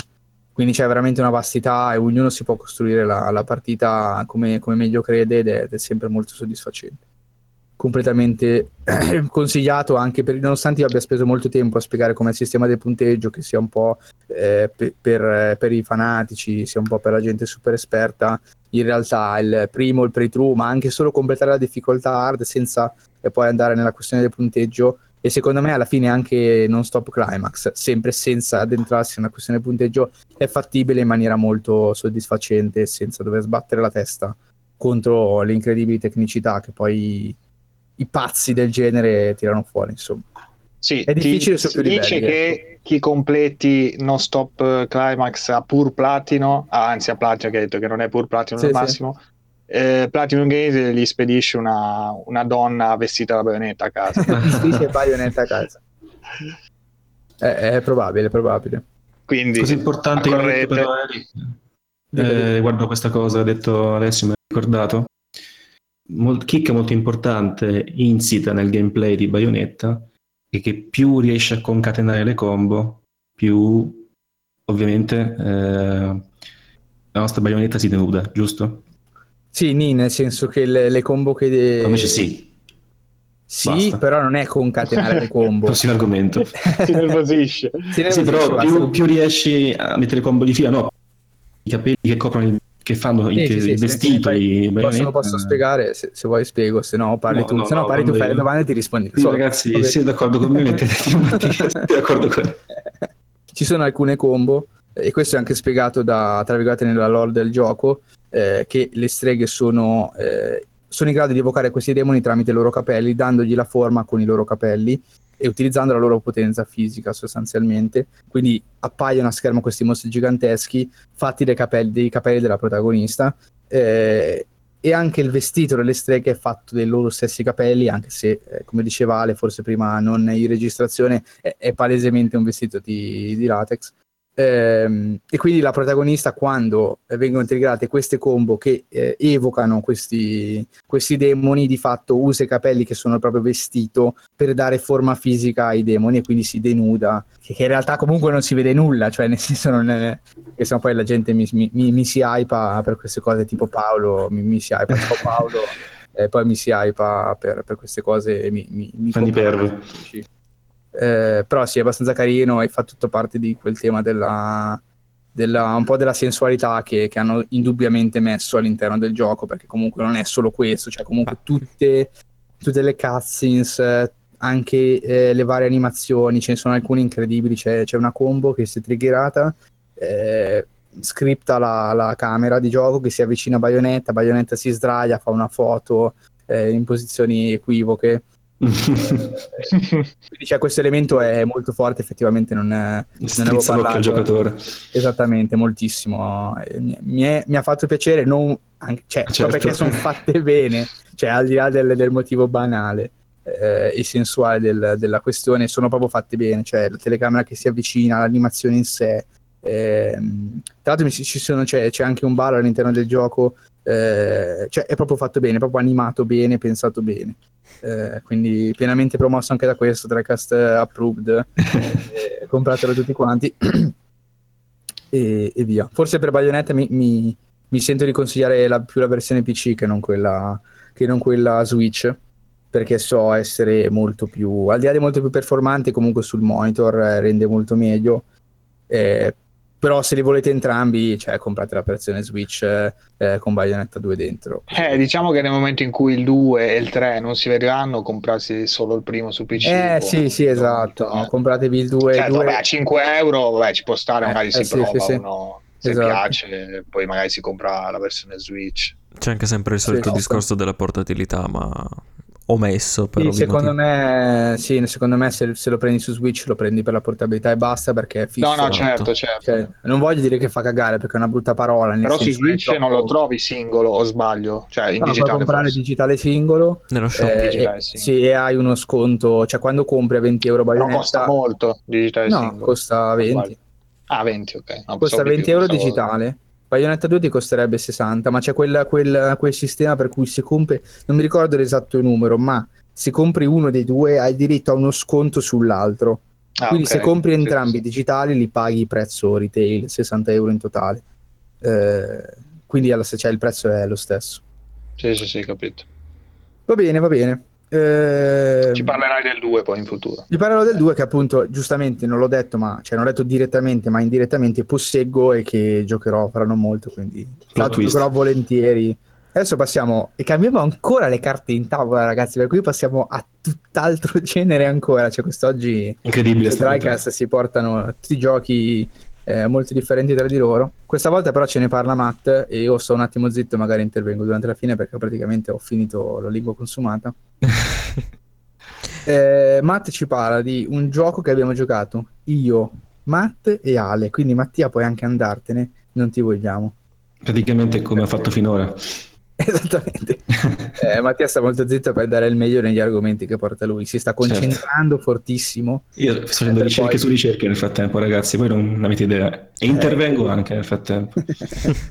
Mo- molto bene, molto bene. Niente, bando, bando, alle ciance che Matt vi porta a Xenoblade Chronicles, l'uno però. Il primo, esattamente. Piccola parentesi iniziale, Vado allo sbaraglio perché non ho, ho la scaletta. Come al solito, come, come al solito. Eh, no, molto no, più a braccio perché mi baso questa, totalmente Questa è una grande tecnica di Matt. Come? È quella di non fare mai la scaletta, no? E ogni tanto dire eh, oggi vado a braccio. Ma così la gente pensa che automaticamente le altre volte lui abbia una scaletta. No, in realtà lo sem- cioè, nelle puntate scorse l'ho fatta, ma non se lo ricordano. Ti stiamo perculando. Quindi... Comunque, mm, Xenoblade Chronicles abbiamo questo titolo pubblicato da Nintendo, sviluppato da Monolith Soft, solite informazioni di servizio che mi piacciono, nel 2010 in Giappone, un anno dopo, un anno e qualche mese dopo, sfortunatamente in Europa, è arrivato su Wii Uh, e poi portato in una versione parecchio disastrosa, per, lo dirò dopo, insomma, su Nintendo 3DS, nessuno ne sentiva la mancanza. Correggetemi se sbaglio, dovrebbe essere un'esclusiva New 3DS. Sì, l'unica, sì, l'unica esclusiva New 3DS. Insieme ai, ai, giochi, a qualche gioco SNES, se non erro. Mm, vabbè, che sono su New 3DS. Meno sì, sì, vabbè, comunque l'unico, l'unico gioco retail esclusivo per New 3DS, almeno in Europa. esatto, so perché come forse ne parlavamo già, se gira di merda abbastanza, parole un po' forti, però è abbastanza vero, su New 3DS non oso immaginare sul DS normale che fine faccia, sul 3DS normale che fine faccia. E... Eh, di fatto non gira, non ce la fa. Cioè. Appunto, dice, non... facciamo l'esclusiva perché non sappiamo ottimizzarlo, va benissimo, ok, perfetto. Che cos'è Xenoblade Chronicles? È un JRPG a tutti gli effetti action JRPG in questo caso. Si discosta un pochetto dal classic, dalla classica definizione di JRPG, lo dico così ovviamente perché la casa è giapponese. Invece che avere il solito, solito combattimento a turni tipico dei JRPG, abbiamo questo action più o meno espanso mh, mm, dal punto di vista del combattimento, ma estremamente espanso dal punto di vista del mondo. Abbiamo queste mappe massive perché effettivamente tu nella storia sei sopra un colosso gigantesco che... Uh, Triggered. Come? Shadow of the Colossus. Um, ancora di più, tu immaginati uh, 50 volte un colosso di Shadow of the Colossus. Ma ho visto qualche cover art 50, spade giganti. 50 volte? Beh sì. 50 volte mm. siamo un po' piccoli. Ma no, che 50 volte, beh, sarà, sarà un cosa... migliaio di volte, sì, sì, sì. Eh, cioè, enorme. Ci, vive ci vivono le colonie di cioè, sono cioè, non è un colosso, è comunque un mondo allora, a forma di cinquantesima. Moltiplichiamo per se stesso. Infatti ho visto qualche cover art e vedevo sta roba gigante. Sì sì, sì, sì, sì, il mondo di gioco sono due, sono sono due, due colossi. colossi. Idea fighissima, tra l'altro. Ti... Idea esatto, bellissima. Assolutamente. Cioè, molto poetica questa lo... cosa se posso un attimo inserirmi, cioè no. facevano questa lotta infinita, a un certo punto si colpiscono tutte e due, rimangono immobili e, esatto. e insomma, vabbè, succedono. La gente ci fa la casa sopra, ovviamente, abusivi. sì, sì, esatto. No, perché sì, oh, questi sono morti, perché... un po' di... da questo eh, teoricamente, come dare, te lo dicono, per dare senso, no, esatto, perché lì ci nasce la vita, no? Poi ci sta la battuta, però esatto, per, esatto. capire, sopra ci nasce la vita, non è che gli umani lo, scava, cioè lo scalano sì, e sì, ci vanno ad abitare, sopra questi colossi nasce la vita. Esatto, anche perché tutto attorno a loro è praticamente una distesa infinita di acqua. Non sì, si... sì, sì, sì, sì. Sono solo loro questi, questi colossi in mezzo al nulla, praticamente. Bionis e Mecanis. Esattamente. Hai ragione, hai ragione. La storia inizia così ed è molto molto interessante dal punto di vista della, della storia del mondo e l'ho, l'ho, sempre, cioè, l'ho sempre detto quello. Poi da cosa partiamo? Qua ho una pseudo scaletta che anche Eric dovrebbe avere, ce l'ho?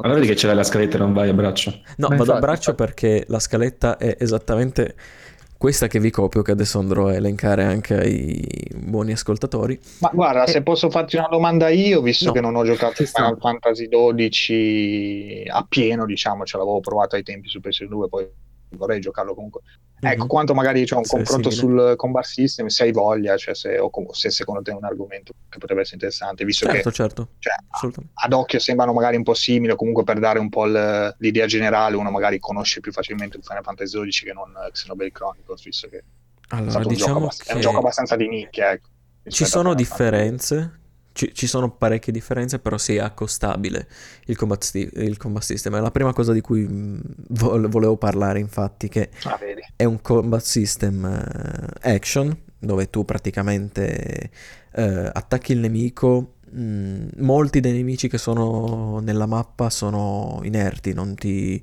non ti cagano di striscia praticamente, a meno che tu non li attacchi. Difatti uh, sezione animalisti dei mostri è già ah ma che cazzo fate? Ehm, mm.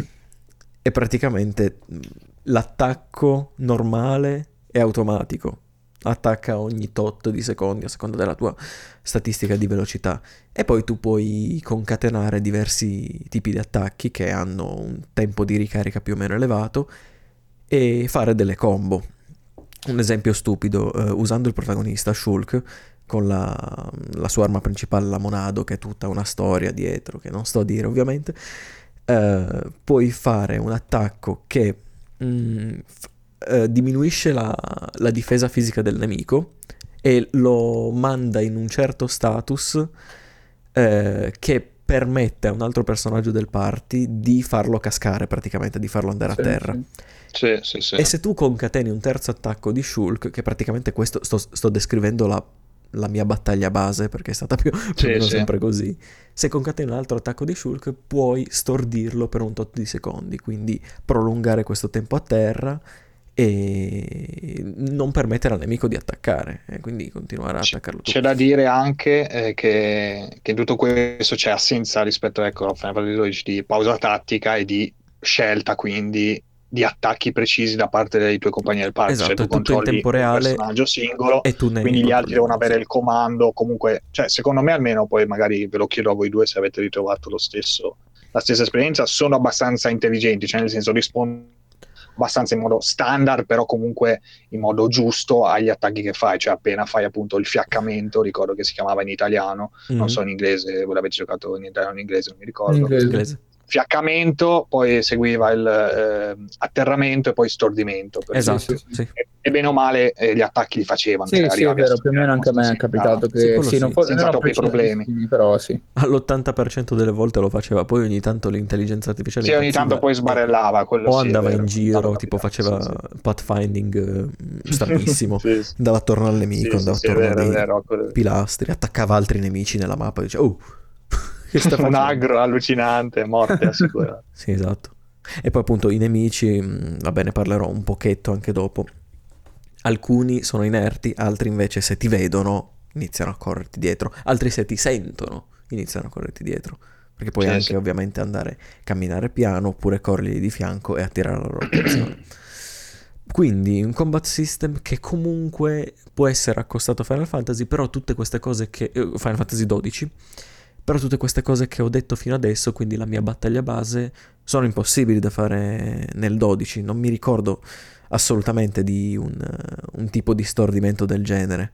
È sem- molto più standard quella, quella del 12, puoi infliggere degli status negativi specifici al nemico puoi farlo addormentare, puoi farlo confondere con una magia oppure con, farlo diventare cieco con un colpo di, di, di, spada che ha un certo status negativo attaccato. E... Sì, diciamo che è un po' abbastanza, cioè almeno io lo trovai abbastanza originale perché comunque per dire c'è cioè, già il 12. No, no, eh, Xenoblade, cioè il tipo, parlo di questa tipologia di attacchi, cioè eh, non ricordo almeno in altri JRPG che avevo, odio al tempo magari non avevo giocati tantissimi, però anche a posteriori non ricordo JRPG dove comunque stanchi il nemico e lo atterri, cioè fisicamente lo atterri e per permetterti di, subis- in modo che subisca più danni, oppure il fatto di girarci dietro per fare l'attacco, per fare l'attacco, sì beh a parte quello proprio sì, puramente action, però come JRPG quindi mm. hanno avuto diciamo un po' cioè, un'idea abbastanza originale per, anche per dare un po' forse eh, diversità dal solito, ecco, dalle solite mosse, come citavi appunto in Final Fantasy, cioè le solite confusione, Blizzard. Sì, è vero, però c'è da dire che... Finale, cioè, solite, esatto. Sì, sì, quelle classiche. Il problema secondo me è che quelle classiche sono classiche che hanno una vastità e una varietà eh, notevole, conosciuta, mm-hmm. ma di un certo livello. Vastità e varietà che all'interno del combat system di Xenoblade non esiste. Sì, poi eh, c'è anche da dire appunto in aggiunta a questo che il combat system di Final Fantasy XII è a mio parere molto più elaborato. Sì, sì, ma assolutamente, prima... no, questo me ne sì, rendo sì, conto. In primis perché tu appunto non controlli un unico personaggio alla volta, ma puoi controllare tutti e tre sì, del party, puoi certo. cambiare la formazione in qualsiasi momento, eccetera, eccetera. La seconda cosa è quella figata del Gambit che c'è nel, nel 12, ovvero l'intelligenza infatti... artificiale mh, preimpostata da te. E sì, sì. È... Volevo solo cioè, rimarcare ecco, l'originalità nell'idea di sì, qualcosa di diverso, poi certo sulla profondità assolutamente cioè, mi rendo conto. Sì, alla lunga. È, mo- è, molto semplice, alla lunga ecco, mm-hmm. non c'è proprio tutta questa... Cioè la varietà c'è, ma poi è abbastanza hai... standard, è, è non hai, non hai livelli ecco, di un Final Fantasy o di altri JRPG più complessi. No, no, certo, certo, ma io certo. l'ho trovato assolutamente divertente, alla lunga ovviamente, dopo le 8 ore di gioco, non mi ricordo se ho fatto 70-80 ore per finirlo, però mh, mm, dopo un po' dicevo ok, basta, va bene. E, e la, la componente JRPG, se vogliamo, viene proprio nella gestione del party. Io ho trovato il party perfetto per me, che credo che sia il party utilizzato anche dalla maggior parte dei giocatori di Xenoblade 1, ovvero il classico DPS, tank e healer. Sì, sì, assolutamente. La combinazione.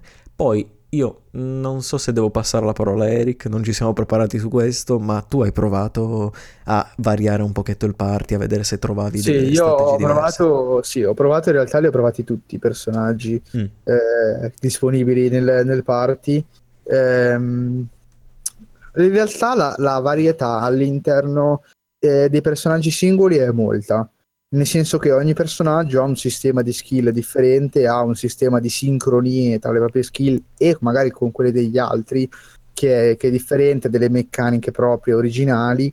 Eh, però per quello che è stata la mia esperienza personale mi sono accorto che alcuni personaggi erano inevitabilmente in maniera massiccia molto più forti di altri eh, al punto che levare un personaggio da un party eh, per metterne un altro mi pregiudicava l'avanzamento del, mm. al gioco, soprattutto nelle fasi eh, ehm, quasi finali. Comunque facciamo nell'ultimo quarto, che comunque sono circa 25 ore di gioco. Ecco. Eh sì. eh, laddove ricordiamo che eh, non è, per esempio, eh, come un Pokémon, per fare un esempio immediatamente riconoscibile, in cui se il Pokémon non lo stai utilizzando non prende esperienza e proprio non cresce. E quindi uno direbbe, vabbè, ma grazie a cazzo, che se quando arrivi alla Lega Pokémon ti metti Pokémon a livello 15 e certo che non riesci ad andare avanti. No. Nei vecchi Pokémon, sottolineiamo. e dici, no, ovviamente qui eh, quelli che non sono eh, direttamente all'interno del party, eh, quindi utilizzabili durante, durante, i combattimenti, a livello proprio narrativo in realtà sono comunque con te e eh, prendono una percentuale piuttosto alta eh, eh sì, di, di, quello che prendi tu. Quindi alla fine quando vuoi fare lo switch, sì, magari è un 2-3 livelli indietro rispetto ai personaggi che stai utilizzando, ma non è eh, un personaggio che è rimasto all'età della pietra 40 ore di gioco fa. Nonostante questo ho trovato difficile a un certo punto provare diverse combinazioni perché non, non, riuscivo, cioè continuavo a morire contro i nuovi nemici. A un certo punto ho detto: Sai cosa ti dico? Già il gioco dura tanto, eh, non avevo particolarmente voglia di, di, variare, di perdere tempo sul variare. Quindi mi sono preso un team. Ho detto: Ok, lo, lo finisco con, queste, con questi personaggi. Così ho fatto. Esatto, un po' anche dici, non... ovviamente per uh, i più esperti di, di Xenoblade ovviamente uh, avranno Beh, provato Io vorrei rispondere, ma sinceramente l'ho giocato talmente tanto tempo fa che non mi ricordo effettivamente il punto in cui ho cambiato parti, perché poi a un certo punto cioè, mi ricordo di averlo cambiato, nel senso usavo praticamente, non usavo neanche Shulk, per esempio, il protagonista nel party, quindi però non mi ricordo bene il momento qual era, se ero comunque quasi verso la fine del gioco, se avevo i personaggi tanto livellati da dire, vabbè, ok, però appunto mi ricordo che a un certo punto usavo un main diverso, usavo un party diverso, però vabbè, non mi ricordo, comunque sì, cioè è fattibile nel senso, però certo, come dite voi giustamente, magari è a fine del gioco, cioè io siccome l'ho giocato ore spropositate oltre il, proprio il, gio- oltre il gioco stesso, cioè senza, senza motivo. Eh, appunto non, mi, non, ho, non, ho, memoria, la memoria a livello 99 ha buttato tutti i boss segreti cioè io probabilmente eh, l'ho visto no. solo con la lente di ingrandimento. Sì, esatto. Perché? Eh, no non ne ho battuti tutti però vabbè. Ha fatto eh, era parecchio intrippato insomma. Sì sì infatti no tra l'altro su questo cioè poi vabbè appunto continu- continuate il discorso assolutamente eh, ho pensato che effettivamente è un gioco che mi è arrivato anche magari nel, nel momento giusto, eh, nel momento in cui proprio mi interessava quell'aspetto eh, che magari volevi anche anticipare, Matt, del mm. MO, MMORPG-like, no? un sì. po' c'è questa ambientazione enorme, questo stile proprio enorme con questi nemici proprio posizionati a schermo, classici, proprio come, le, come un qualsiasi MMO, cioè che provate. Sì, esatto, nulla di battaglie ra- randomiche sì. casuali, ovviamente non l'ho detto, ma eh, e... visibili in quel periodo appunto ero infognatissimo, quindi mi piaceva proprio l'idea di avere questo gioco con questi enormi spazi, con questi, questa montagna di nemici da vedere, da andare a sconfiggere, robe varie. E, mm. Mentre anni dopo, effettivamente, c'è il seguito, ovvero Xenoblade Chronicle 6, non l'ho, cioè, non ho neanche finito. Cioè, sono arrivato a un punto che mi sono veramente rotto. Lì, vabbè, magari poi ha altri problemi, vedremo se il 2 riuscirà a, a ritirarmi dentro come mm. è stato il primo. Però boh, ci può stare che comunque magari ho cambiato nel corso degli anni gusto e, e chissà, vedremo, ecco, ne riparleremo comunque continua. Sì, sì, hai fatto bene a menzionarlo perché eh, alla fine ha il feeling di un MMO per le mappe gigantesche, per la quantità di nemici che ci sono, che alcuni sono dei reskin, magari diversa palette colorata, di un'aggiunta di un particolare, eccetera. Una quantità di oggetti che ti rilasciano sì. i nemici che veramente, per citare Eric, devastante, ma veramente tanto in questo caso. E, sì, sì, sì. e quindi, cioè, a me, sinceramente, mm, non so cosa mi aspettassi inizialmente da questo, da questo titolo, però tutto questo mi ha sommerso troppo e praticamente credo l'80% di queste cose io non so cosa significhi, non so co- se, i materiali li implicavo magari la, nella costruzione di gemme che puoi mettere sulle armi o sulle, sui capi di equipaggiamento per aumentare determinate caratteristiche, le facevo un po' a caso se vogliamo. No? Un gioco fin troppo vasto per me. Un gioco fin troppo vasto. Sì, per... anche per me in realtà, io concordo. E, perché... e voi pensate che, ripeto, giusto che l'ho, l'ho appena detto, ma cioè, per voi questo è troppo vasto, cioè io ho abbandonato per questo motivo l'X, cioè, che è ancora più pensate, vasto. Immaginate, cioè, immaginate, è una roba senza senso, cioè, allora, proprio, forse non cioè, che a un certo punto non capisci nulla, cioè, cioè, ti dico, salvataggio se lo vado a ripescare probabilmente avrò tipo su 90 ore, no? 90 ore se, non so neanche dove sono, dove sono, sono arrivato. cioè, e a un certo punto cioè, mi, mi, sono reso conto proprio nel momento in cui sai, posi il pad e dici basta, cioè, cosa sto facendo? Cioè, non so giocare fra un po'. Cioè, sì, sì, ma vi giuro, cioè, vi giuro, l'idea è stata eh, per for- l'ho abbandonato per quello, perché ah, cosa continuo a giocare che non... Cioè, sembra che sto continuando a giocare a un qualcosa che non sto capendo, veramente. Oddio. Quindi, invece, già per dire, trovo Xenoblade Chronicles invece molto più, molto più lineare, molto più semplice da quel punto di vista. Poi ripeto, sì sì, non mi sì. ricordo benissimo perché l'ho giocato tanti anni fa e, Linea- e lineare nel senso parlati mi verrà in mente lineare nel senso tra virgolette perché alla fine lì l'obiettivo di design principale era guarda questa area infinita vai a esplorarla scopri le nuove sì. cose guarda quel sì, nemico a livello 90 che si rivede ti ammazza queste cose qua no praticamente Beh, c'è da dire però io adesso non so voi cosa avete trovato all'interno di queste aree però cioè, su Wii delle robe cioè, per essere su delle robe comunque bellissime, cioè, sì, anche sì, solo sì. le prime pianure dove comunque cioè, guardi il cielo, vedi gli occhi rossi dell'altro gigante in lontananza oltre le nuvole. Cioè, eh, guarda, in, in conclusione farò proprio un piccolo, un piccolo paragone perché noi, spoiler, non l'abbiamo utilizzato su Wii. Ma, ah, vabbè, ecco, ecco, è vero a maggior diciamo apertamente, ma giusto Io invece ho giocato su Wii nei suoi, nei suoi Glorious 480p, credo. 144, so, 144. Col, L'ho provato, però non... Col component forse era... Non l'ho mai posseduto Xenoblade, l'ho provato. Me l'hanno prestato e poi ho detto ma non so era un così periodo come... molto confuso della mia vita così come erano bellissimi anche i punti panoramici che adesso non mi ricordo mai come si chiamano nel primo però comunque c'erano dei luoghi proprio se- un po' segreti che se esploravi bene li trovavi che avevi questa, queste viste assurde di, di, un'intera area di gioco spesso, tipo non so, c'era, mi ricordo, dalle cascate, dalle cose, delle robe molto molto molto belle. E anche degli eventi abbastanza strani, qualche nemico tipo che, che, arriva un po' in modo strano, non so se vi è capitato, qualche nemico speciale, unico, nascosto abbastanza bene. Ti riferisci a un ragno, qualche... per esempio? Anche, anche, sì, anche sì, quella sì, sì, figo, arrivare sotto, sì, sì, sì, sì, ci sono anche tanti altri sparsi per... Comunque, cioè, beh, l'esplorazione, per quanto inutile, tra virgolette, però è bella. Sì, assolutamente, perché il mondo di gioco è molto bello.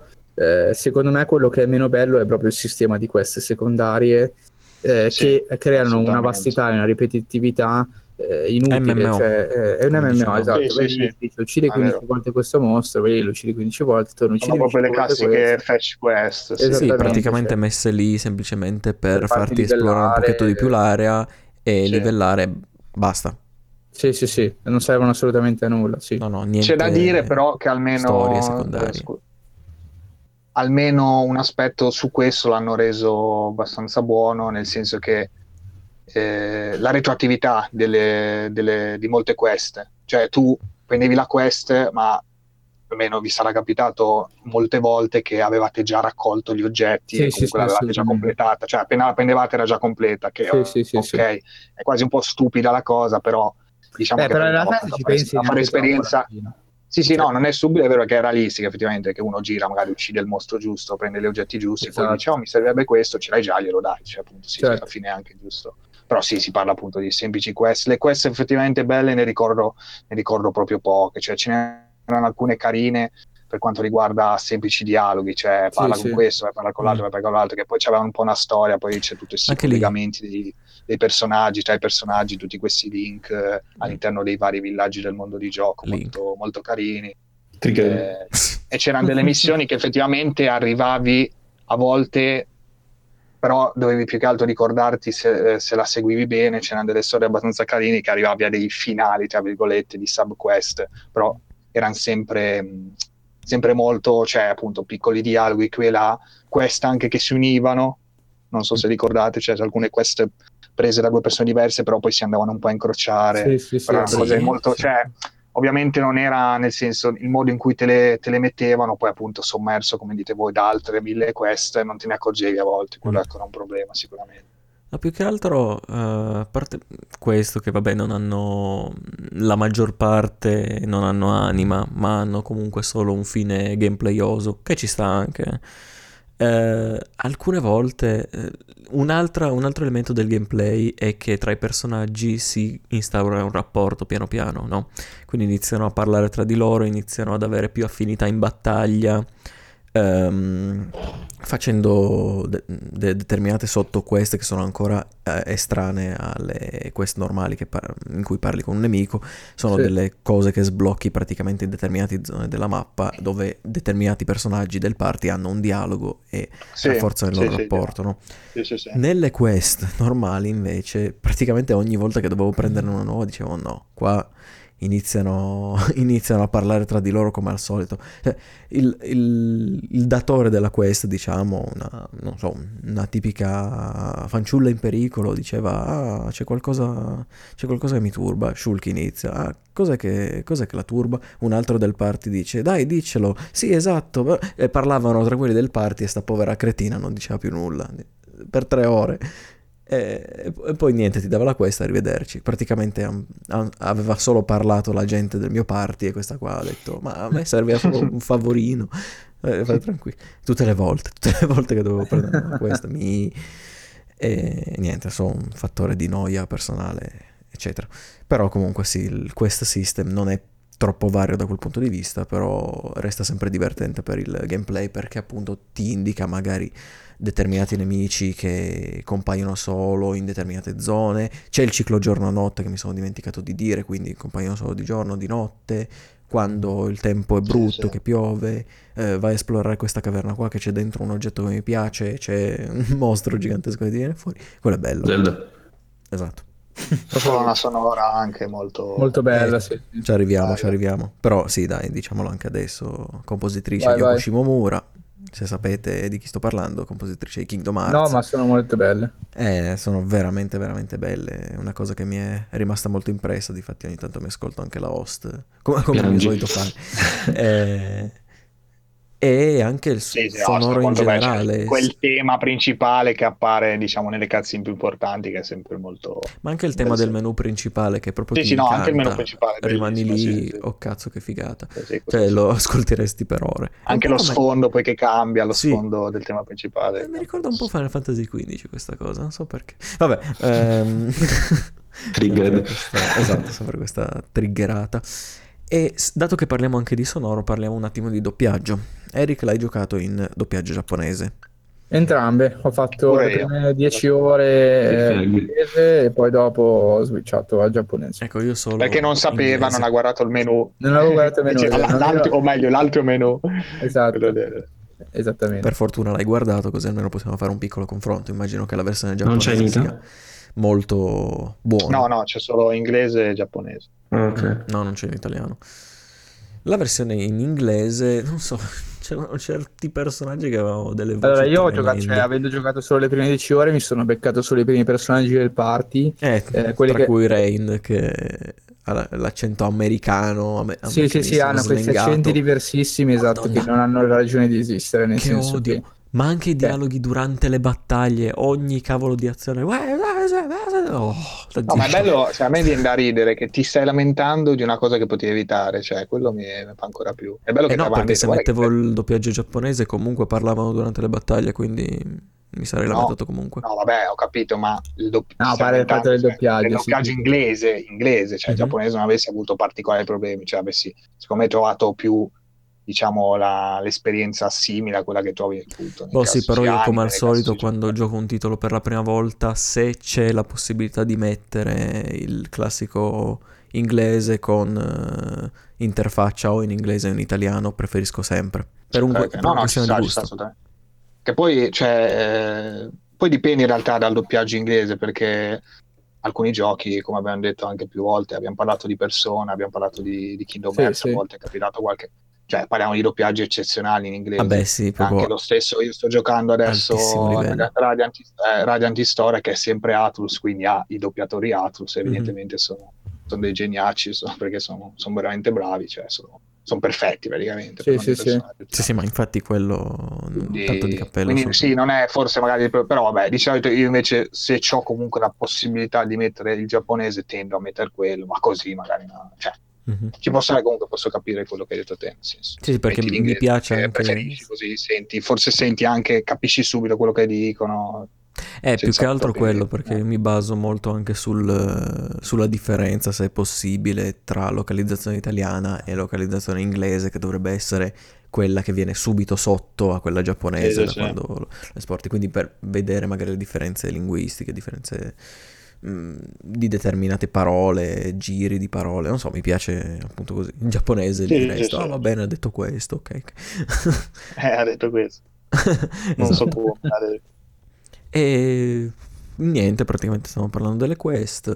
Ehm, C'è anche una parentesi qua di armi e progressione, ma alla fine... No, dalla colonna sonora eravamo passati. Non so se Sì, giusto, giusto. Quest, colonna sonora. e adesso sonora. ritornando a un piccolo elemento di gameplay, solo il fatto delle armi e della progressione. Eh, classico come un JRPG. co- Che, che devo dire d'altro? Hai i capi di equipaggiamento che piano piano, mh, più vai avanti nella storia, più sono potenti. Li puoi comprare, li puoi trovare in giro in forzieri, li possono anche rilasciare determinati nemici.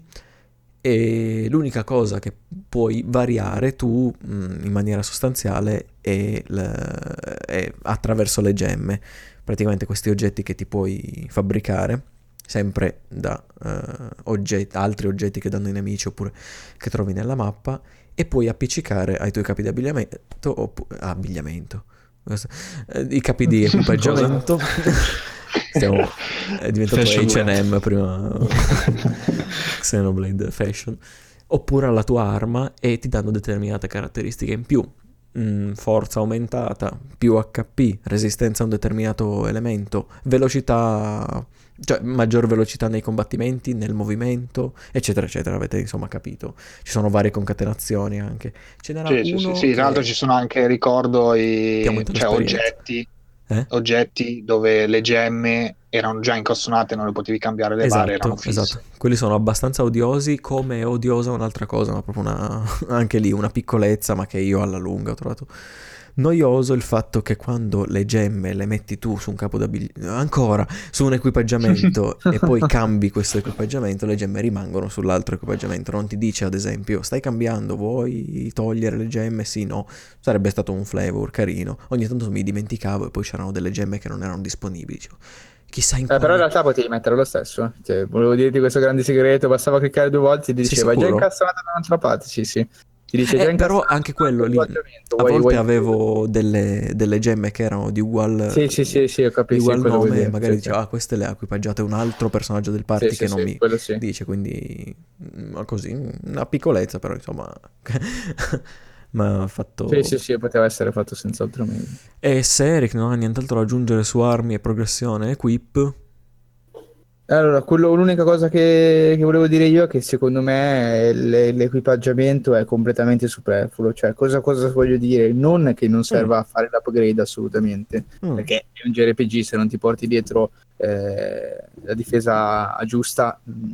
Però cioè, è quell'upgrade che veramente non è percepito, c'è solo un fatto puramente numerico cioè non è eh, ho ottenuto questa, questa, armatura e quindi ho avuto accesso appunto a questo determinato potere e l'ho craftata, l'ho costruita, non c'è nessun tipo di pensiero sopra, cioè semplicemente una ah, l'ho droppata o ah, l'ho comprata, è migliore della mia, la metto su e questo è reiterato fino alla fine del gioco senza che nessun pezzo di equipaggiamento abbia un reale, una reale importanza, cioè cioè, non so come, come spiegarmi. Cioè, sì, sì, qualsiasi... sì, quello l'ho capito. Cioè, praticamente fine, fine a se stesso dal punto di vista esatto, della cioè, difesa.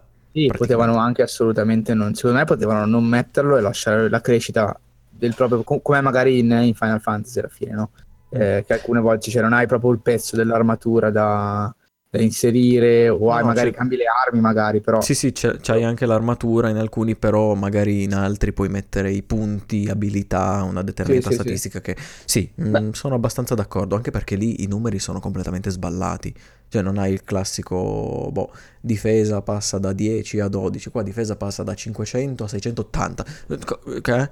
sì sì non si capisce sì quello è molto è vero è molto preciso mm. però eh, a riguardo l'equipaggiamento cioè, ti, ti, boosta molto invece sul lato offensivo, cioè tu comunque nel sì, momento sì, in cui sì, incastoni gemme che ti aiutano a aumentare il tuo potere d'attacco, cioè diciamo che era utile mettere quelle, sì, forse cioè il problema è che è inutile, magari alcune cose sono inutili o comunque non ti rendi conto se sono utili, non sai ben utilizzarle, c'è anche, sì, sì, anche sì, il fatto ti... di avere la resistenza, che ne so, allo stordimento, all'atterramento, cioè non ti rendi, non riesci mai a usarle perché dici ma quando mai le userò queste cose.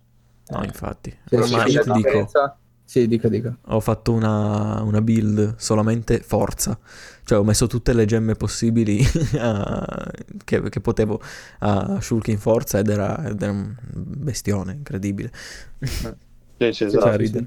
Eric, il paragone che... No, niente, il paragone che volevo fare prima con Final Fantasy è che eh, Final Fantasy generalmente no, ma anche perché comunque è una serie che ormai si è stabilita da molto tempo e alcuni nomi girano e sono sempre quelli cioè per esempio le cotte, varie cotte di mitri, di diamante, no? Vabbè, cioè, ormai sì. assumono importanza anche perché no, eh, avendo giocato più titoli si ripetono e sai che quella cotta tendenzialmente è una quella più potente, eh, quindi ha, cioè il, l'armatura in sé, l'equipaggiamento in sé ha una certa rilevanza all'interno, cioè tu sai che adesso ho acquistato quella di Mitri, so che è potente, no? cioè magari acquisto quella, eh, esatto. oppure la sì, cerco sì. all'interno del gioco. Ma poi sono eh, mentre... delle sì, sì, mentre qua, de- qua in realtà cioè, non, non, c'è assolutamente questo elemento, eh, cioè praticamente non, non, non, ti interessa neanche, cioè tu guardi il valore numerico e dici ah ok questo è più forte lo metto su, ah ok questo è più forte lo metto su, cioè c'è proprio solo il fattore numerico e potevano semplicemente mettere che la difesa scalava col livello e il gioco sarebbe stato identico,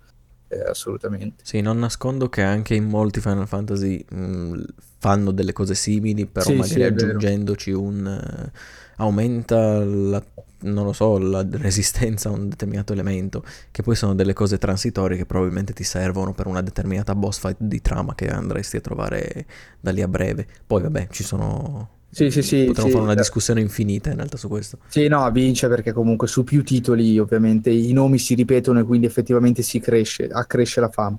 L'esempio magari più, più giusto sarebbe ancora una volta il buon Dark Souls eh, che appunto ha un sistema di armature ben definito, ognuno si sceglie la propria preferita, si possono upgradare, sono di una certa importanza, sì, sì, eh, sì. proprio perché sono specifiche e uniche, mentre qui sono assolutamente... Eh, come Dei pezzi dire, che cambi esatto, perché ti conviene, sì sì sì. sì mo- molto estetica quasi. Più che... Esatto, estetico esatto. anche perché cambia l'app- l'apparenza del personaggio. Sì, l'apparenza e, cambia, e a volte era tremendo, madonna. certe, co- certe cose quando assume da bagno quando, trova, quando, si trova l'olio la, l'olio, l'olio cioè, sì, sì, tutti, ovviamente tutti, tutti, tutti, a petto nudo messo sempre a Sciarla e a, sì, sì. a, tu, a tutti ovviamente perché era quello più forte per un bel pezzo sì, e tra... questo parte di fricchettoni incredibili tra l'altro incredibile quindi, velocizzando un pochetto che stiamo, che stiamo, monopolizzando il tutto, facciamo sì, un breve riepilogo tra sonoro che ne abbiamo già parlato, l'estetica e stile di questo piccolo capolavoro estetico, secondo me, perché veramente abbiamo ambientazioni spettacolari, dei... Non so, è tut- tutto quello che vedi lì, dici, come- ma com'è possibile che, che era su, su sì, sono Wii. riusciti a tirare fuori un gioiello, ma anche, anche l'X su Wii U sono riusciti a tirare fuori l'impossibile. Sì, sì, ma vi- visivamente, esteticamente è qualcosa di, di, assurdo, perché sia questo, sia l'X, sia il 2 anche, che io ho visto qualcosa del 2, e... wow, veramente complimenti già solo appunto a parlare del, dei colossi di come ne abbiamo parlato all'inizio già sì, quello sì. è poetico e molto molto stiloso ma eh, poi senza fare particolari spoiler, però c'è il fatto che comunque eh, in certi momenti ti rendi veramente conto che sei sopra uno di questi, cioè per dire c'è il braccio caduto, che poi guardi la forma della mappa, c'è effettivamente sì, il braccio sì, sì. Che, è una, che, è una, mappa vi- che, eh, esplorabile, eh, visitabile. È una mappa, esatto, esatto, sì, sì. oppure la spada, la spada, che tu, cioè, praticamente sei in queste specie di, di, canyon, una specie di canyon d'acciaio praticamente, perché sì, sì. E, tu cioè, dall'alto tu, spada, sì, sì, sì, solchi, esatto, esatto. Sì, è veramente, sì, molto, veramente bello. No, no, ma ti fa sentire è, è l'idea infatti... più grande che ha il gioco, secondo me. Quella cosa lì è veramente. Sì. Quello sì, perché sì. Quando, quando, lo visiti e vedi determinate cose anche da altri punti di vista, dici, ma quello, quello era veramente il braccio del Bionis, quella è sì, la testa esatto. del. È davvero bello, davvero bello da vedere. E per quanto riguarda invece il level design, velocemente abbiamo queste mappe gigantesche, appunto, come abbiamo detto prima. Io un pochetto aree, sì. storcevo il naso a un certo punto, perché come ne parlai con Ale, mi disse giustamente che le mappe sono gigantesche proprio per farti sentire che sei su, su di un colosso enorme D'altra parte a volte possono diventare un pochetto vuote perché comunque i nemici ci sono, ci sono tanti oggetti, ma non basta quasi perché ci sono tratte in cui mm, veramente sì, non, sì, non, incontri nulla. Però d'altra sì, parte... dipende dalla zona, però sì. Sì, io mi ricordo per esempio la piana principale che è veramente enorme mm, sì. e dicevo ma dove vado mo? Cioè, mille cose ancora da... Forse scoprire. il problema, questo è anche dovuto al, comunque al pop-up nel senso quindi non, non li vedi, molti mostri magari non li vedi alla distanza, devi un po' avvicinarti. Sì. Eh, sì, sì, quindi sì, può, può rendere magari, la... ecco, a maggior ragione rende di più l'idea di vuoto, eh, magari invece... Già, ecco, me, mi sembra molto, invece l'X già mi sembra mo, molto meno vuoto, su quello forse sono riusciti a dare un po' più... Sì. Dare un po' l'aspetto. Ma sei sempre su dei colossi, giusto per titolo informativo? no, no, no, no. Sei su, Sei su una grande X. Un pianeta classico, un pianeta. Ah, ok, ok. Però lì, è, però lì è figo perché lì, cioè, a un certo punto, ecco, lì è una cosa anche spettacolare. Pur, ahimè, purtroppo, prima o poi magari giocherò per bene. Cioè, sono arrivato al punto che prendi il Mac, il Mac, quello proprio, il Mac figo. Eh, Della come, Apple. Come si possa... sì, sì, esatto, proprio lui prendi, ti alzi in volo, cioè vai dove vuoi proprio a terra, cioè, ah. senza, senza, caricamenti, zero proprio voli così in tutta la mappa di gioco che è enorme e lì è proprio, proprio cioè quella è proprio la cosa. Capito. E poi anche, cioè è bello perché poi c'è questa cosa così come anche in, nel Chronicles 1 che comunque c'è molte aree sono effettivamente calpestabili, cioè ci puoi effettivamente andare, così come anche nell'Ixion per dire che so la classica pietra fruttuosa fluttuante, cioè tu comunque ci puoi salire lì anche se non c'è niente, cioè per dire c'è questa cosa molto, molto giocosa. No? Molto bello, sì, sì, sì, simpatico. E comunque non so se Erika ha qualcosa da dire sul level design. Ma assolutamente ripeto quello che abbiamo detto, nel senso che il discorso appunto dei due colossi, secondo me è già è autoesplicante, nel senso che quella roba... Allora, le singole aree sono ben costruite. Ah, c'è il danno da eh. caduta. sì, è vero sono abbastanza ben costruite, nulla di, di particolarmente fuori testo, sono delle buone aree. Poi quando però poi ci si accorge che sono inseriti in questo contesto di due colossi, e come diceva prima Ale, si riesce a localizzare in quale parte dei colossi, eh, dei colossi si è, semplicemente magari guardando i due colossi e capendo la prospettiva eh, del, da cui appunto si, si, stanno, si sta osservando, è fatto veramente benissimo, anche perché la storia ti porta a esplorare più livelli di, di, questi colossi a farti dall'alto verso il basso, dal basso verso l'alto, mm-hmm. che te li fa proprio esplorare bene, ti fa veramente vedere, ti fa veramente, come posso dire, ti, ti rendi conto di quanto siano grossi eh, e di come, siano, di come le aree siano ben distribuite sopra di esse in maniera, tra virgolette, credibile. Eh, cioè ci Sì, sono sì, magari le esatto. piane che sono sulla spalla o magari si va sulla testa che è piano, magari c'è questo luogo sul basso che è un po' spiaggiato, cose così, Mm. e sono, pienamente, sono fisicamente possibili, comunque danno l'impressione di essere tali. In quello secondo me l'idea è veramente geniale. Sì, sì, ti hanno dato un mondo coerente alla Sì, fine, nel sì, senso sì. che ci credi eh, di esserci dentro dopo Sì, che assolutamente. lo giri per un po' perché appunto è coerente sia geograficamente che storicamente. Sì. E parlando appunto della storia, io ho trovato eccezionale il background che si è formato dagli albori fino, al, fino alla fine del gioco praticamente, cioè tutto quello che riguarda la storia del mondo, un po' meno sulla trama generale del gioco, a mio parere appunto, perché parte più o meno freneticamente, ma con dei personaggi che non mi hanno trasmesso niente praticamente per il 70% del gioco. Poi Eh, verso io la fine, mi- trovo- cavoli, ho, ho visto qualche cosa crescere sempre di più, finché poi non, non so se facciamo una sezione spoiler, ma credo di no. Sul finale è di nuovo crollato tutto. Allora, io mi trovo d'accordo, mi trovo d'accordo sui personaggi perché effettivamente cioè, l'unica cosa, forse un po' se andiamo a vedere un po' debole del gioco, cioè tutto il gioco alla fine è un JRPG molto buono, poi vabbè, a seconda poi dei gusti ovviamente, perché è chiaro che se ti piace più il classico Final Fantasy, magari a turni con determinate regole, questo magari può non piacere, via dicendo, cioè alla fine i gusti sono gusti. No, no, ma quello però più, abbiamo più parlato dell'ambientazione del tuo- sì esatto esatto a parte il gameplay però sì i personaggi sono sì abbastanza eh, abbastanza standard niente Sì, di eccezionale. Cioè non è che dici ti ricordo mi ricordo quel personaggio a parte la simpatia che può avere che ne so un Ricky perché è il, Sì, sì, è il classico pet eh, de- di ogni- Esatto. che c'è in ogni gioco quindi fa ridere perché fa le cagate o comunque anche forte in combattimento Se Oppure- vogliamo, oppure all'inizio, scusa, poi chi- Sì, sì, chiudo all'inizio che comunque hai questa fase iniziale, proprio inizio inizio che eh, poi dopo ah, eh, cioè che magari ok, sei capito Capito. tutto chiaramente. no, Certo, capito io. Eh?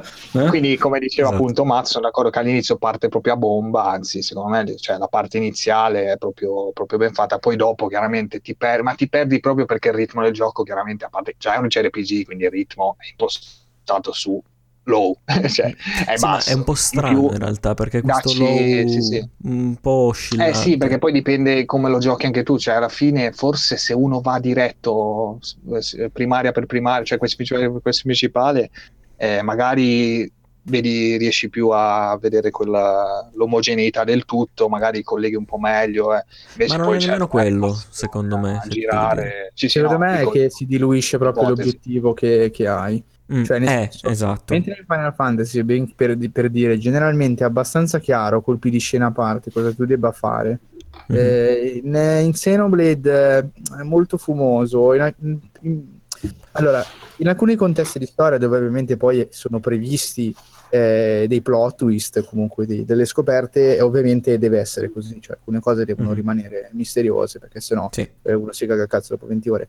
Però lì, eh, secondo me, per molta parte del gioco manca proprio lo scopo ultimo di quello che stai facendo. Cioè, tu sai che vuoi fare una certa cosa, però manca proprio il fine pratico con cui la devi fare. In cui, cioè, eh, non so bene se mi sono spiegato. Cioè, in linea generale sai che hai quell'obiettivo, no? Mhm. Però poi all'interno della storia, come ti viene la cioè tu passi con questo personaggio molte ore che nemmeno lui sa cosa cazzo sta facendo. Cioè, che passa tanto tempo a cercare più o meno cosa fare, cosa, come deve muoversi. Poi comunque la storia si diluisce moltissimo con altre side story, altre Sì, sì, città sì. che incontri. Cioè, secondo me Sì, il problema Infatti, no, secondo me è proprio il fatto che comunque, a parte che le città rispetto ad altri JRPG sono molto poche, cioè incontri pochi luoghi in cui effettivamente trovi personaggi e soprattutto Mhm. spesso questi personaggi non sono minimamente, cioè non sono, eh, non sono toccati dalla tua storia, dal tuo motivo, spesso è tutta Sì. un'altra cosa, quindi tu E fai totalmente loro. altre cose e ti dimentichi di effettivamente lo scopo principale, cioè in, in- in JRPG eh, diversi spesso capita che arrivi nel luogo e tu senti eh, il, il passato passaggio di un altro magari personaggio importante che comunque stai magari che sono inseguendo perché vai a sapere perché oppure c'è un motivo, un avvenimento, magari i personaggi parlano di quell'avvenimento e tu stai proseguendo verso quel punto, cioè hai quel, quella linea di collegamento qua effettivamente. Sì, anche da quel punto un po' grezzo spesso. se vogliamo. Eh, un po' sì, sì. Però vabbè, comunque va, le cazzine alla fine sono, cioè, me ne ricordo di piacevoli, però sì, c'è questo, sì, è molto dilatato. Ecco, esatto, è molto diluito. Anzi, particolarmente dilatato e diluito rispetto ad altri, Anche perché, senza appunto fare nessun tipo di spoiler, mh, mm, per chi lo vorrà giocare magari è interessato, ma probabilmente come stiamo parlando diceva che è sta roba. Eh, praticamente il, il, person- il, par- il party principale se non fosse stato per boh, espedienti narrativi che non mi sono piaciuti per niente, sarebbe potuto morire tipo 4-5 volte definitivamente nella storia e boh, sarebbe finita lì.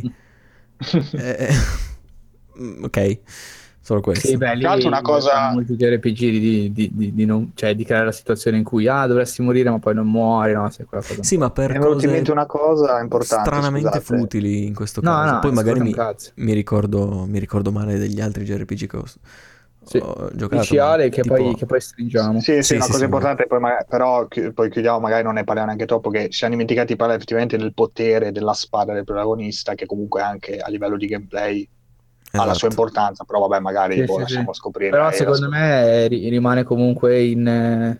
Cioè, ok, c'è quella... La gameplay e storia, ecco, diciamo, un po' tutte e due, esatto. però sì, non è proprio la... non è che ti cambia però la vita. non svolta il gioco, secondo me, cioè rimane comunque un gioco molto ripetitivo.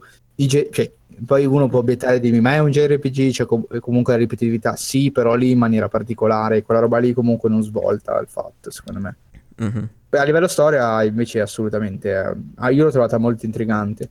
Eh, forse inizia, inizia, molto bene, si diluisce moltissimo, ma poi si... le parti finali mi sono, mi sono piaciute. Mm-hmm. Eh, le seguite con, con molto piacere. Sì. Sono quasi d'accordo.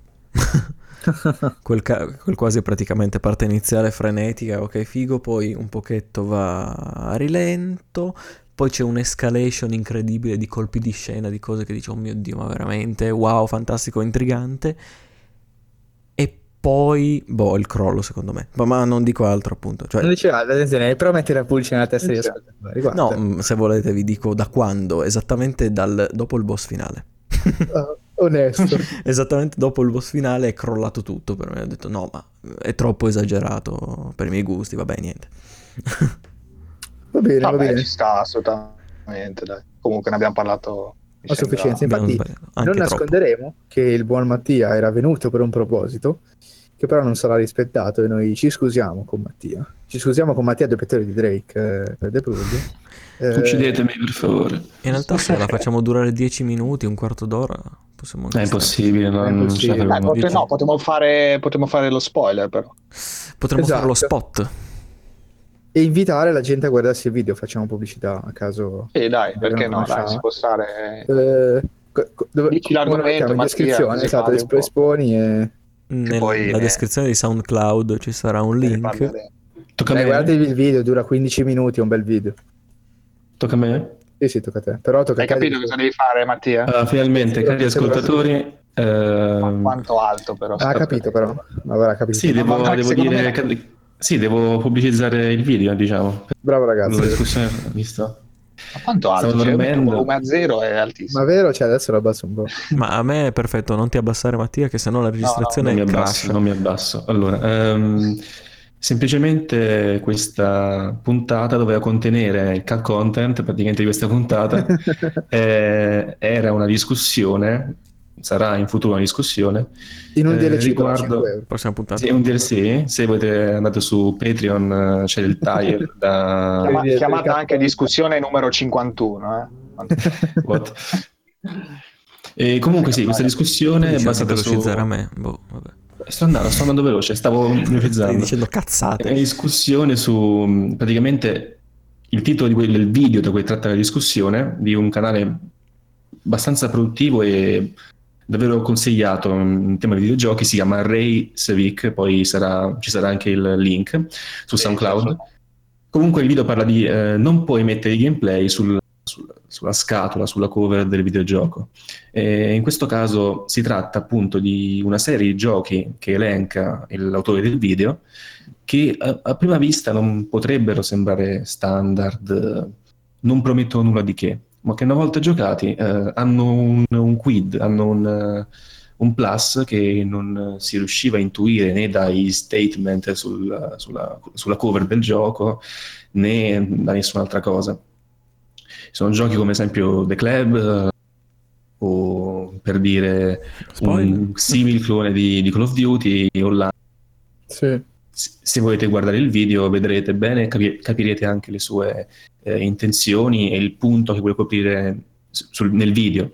E noi vorremmo fare più o meno la stessa cosa, parlare anche noi di giochi che non è che bollavamo come ridicoli o di, di, bassa lega, ma che abbiamo iniziato senza alcuna particolare aspettativa e che invece ci hanno stupito. Magari eh, chi si concentra magari sulla storia eh, o chi si concentra sul gameplay, comunque c'è un elemento in particolare, magari una combinazione, magari non sempre il suo elemento, che ha stupito noi i giocatori di questo gioco. E niente, faceva parte del content di questa puntata, però si spera che nella prossima si... No, assolutamente, sarà la primo, primo sì, sì, per la prossima puntata. Quindi nella prossima puntata avremo questa discussione.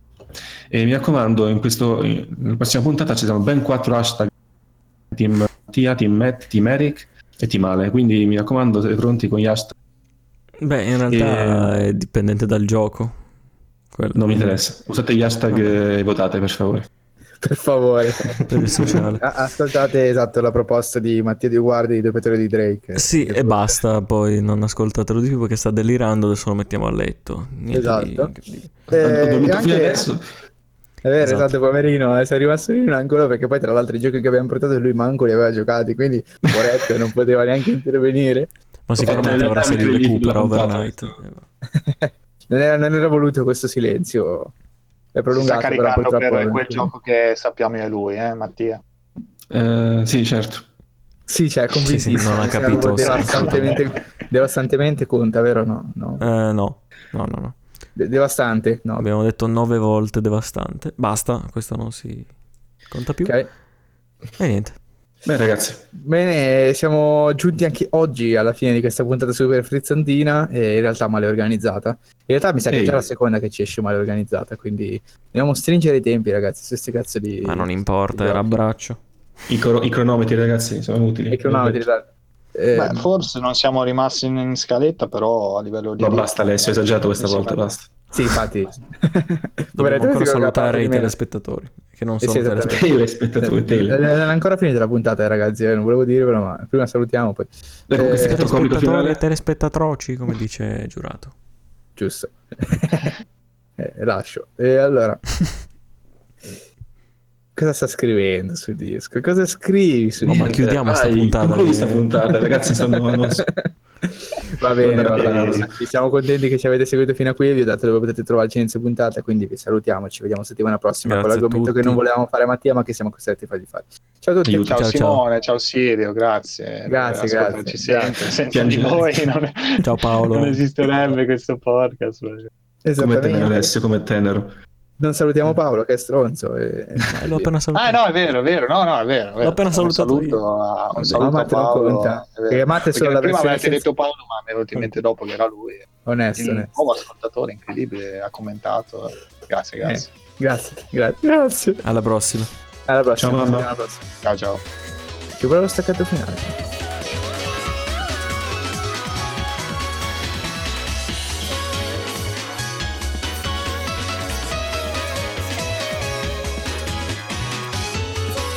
Fammi Bene. un'imitazione di No, basta, è finita la puntata. Gear, però invece di Snake dici Drake. Che devo fare?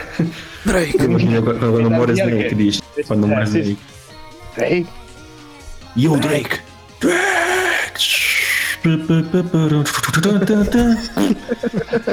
ce l'abbiamo, ce l'abbiamo stavolta.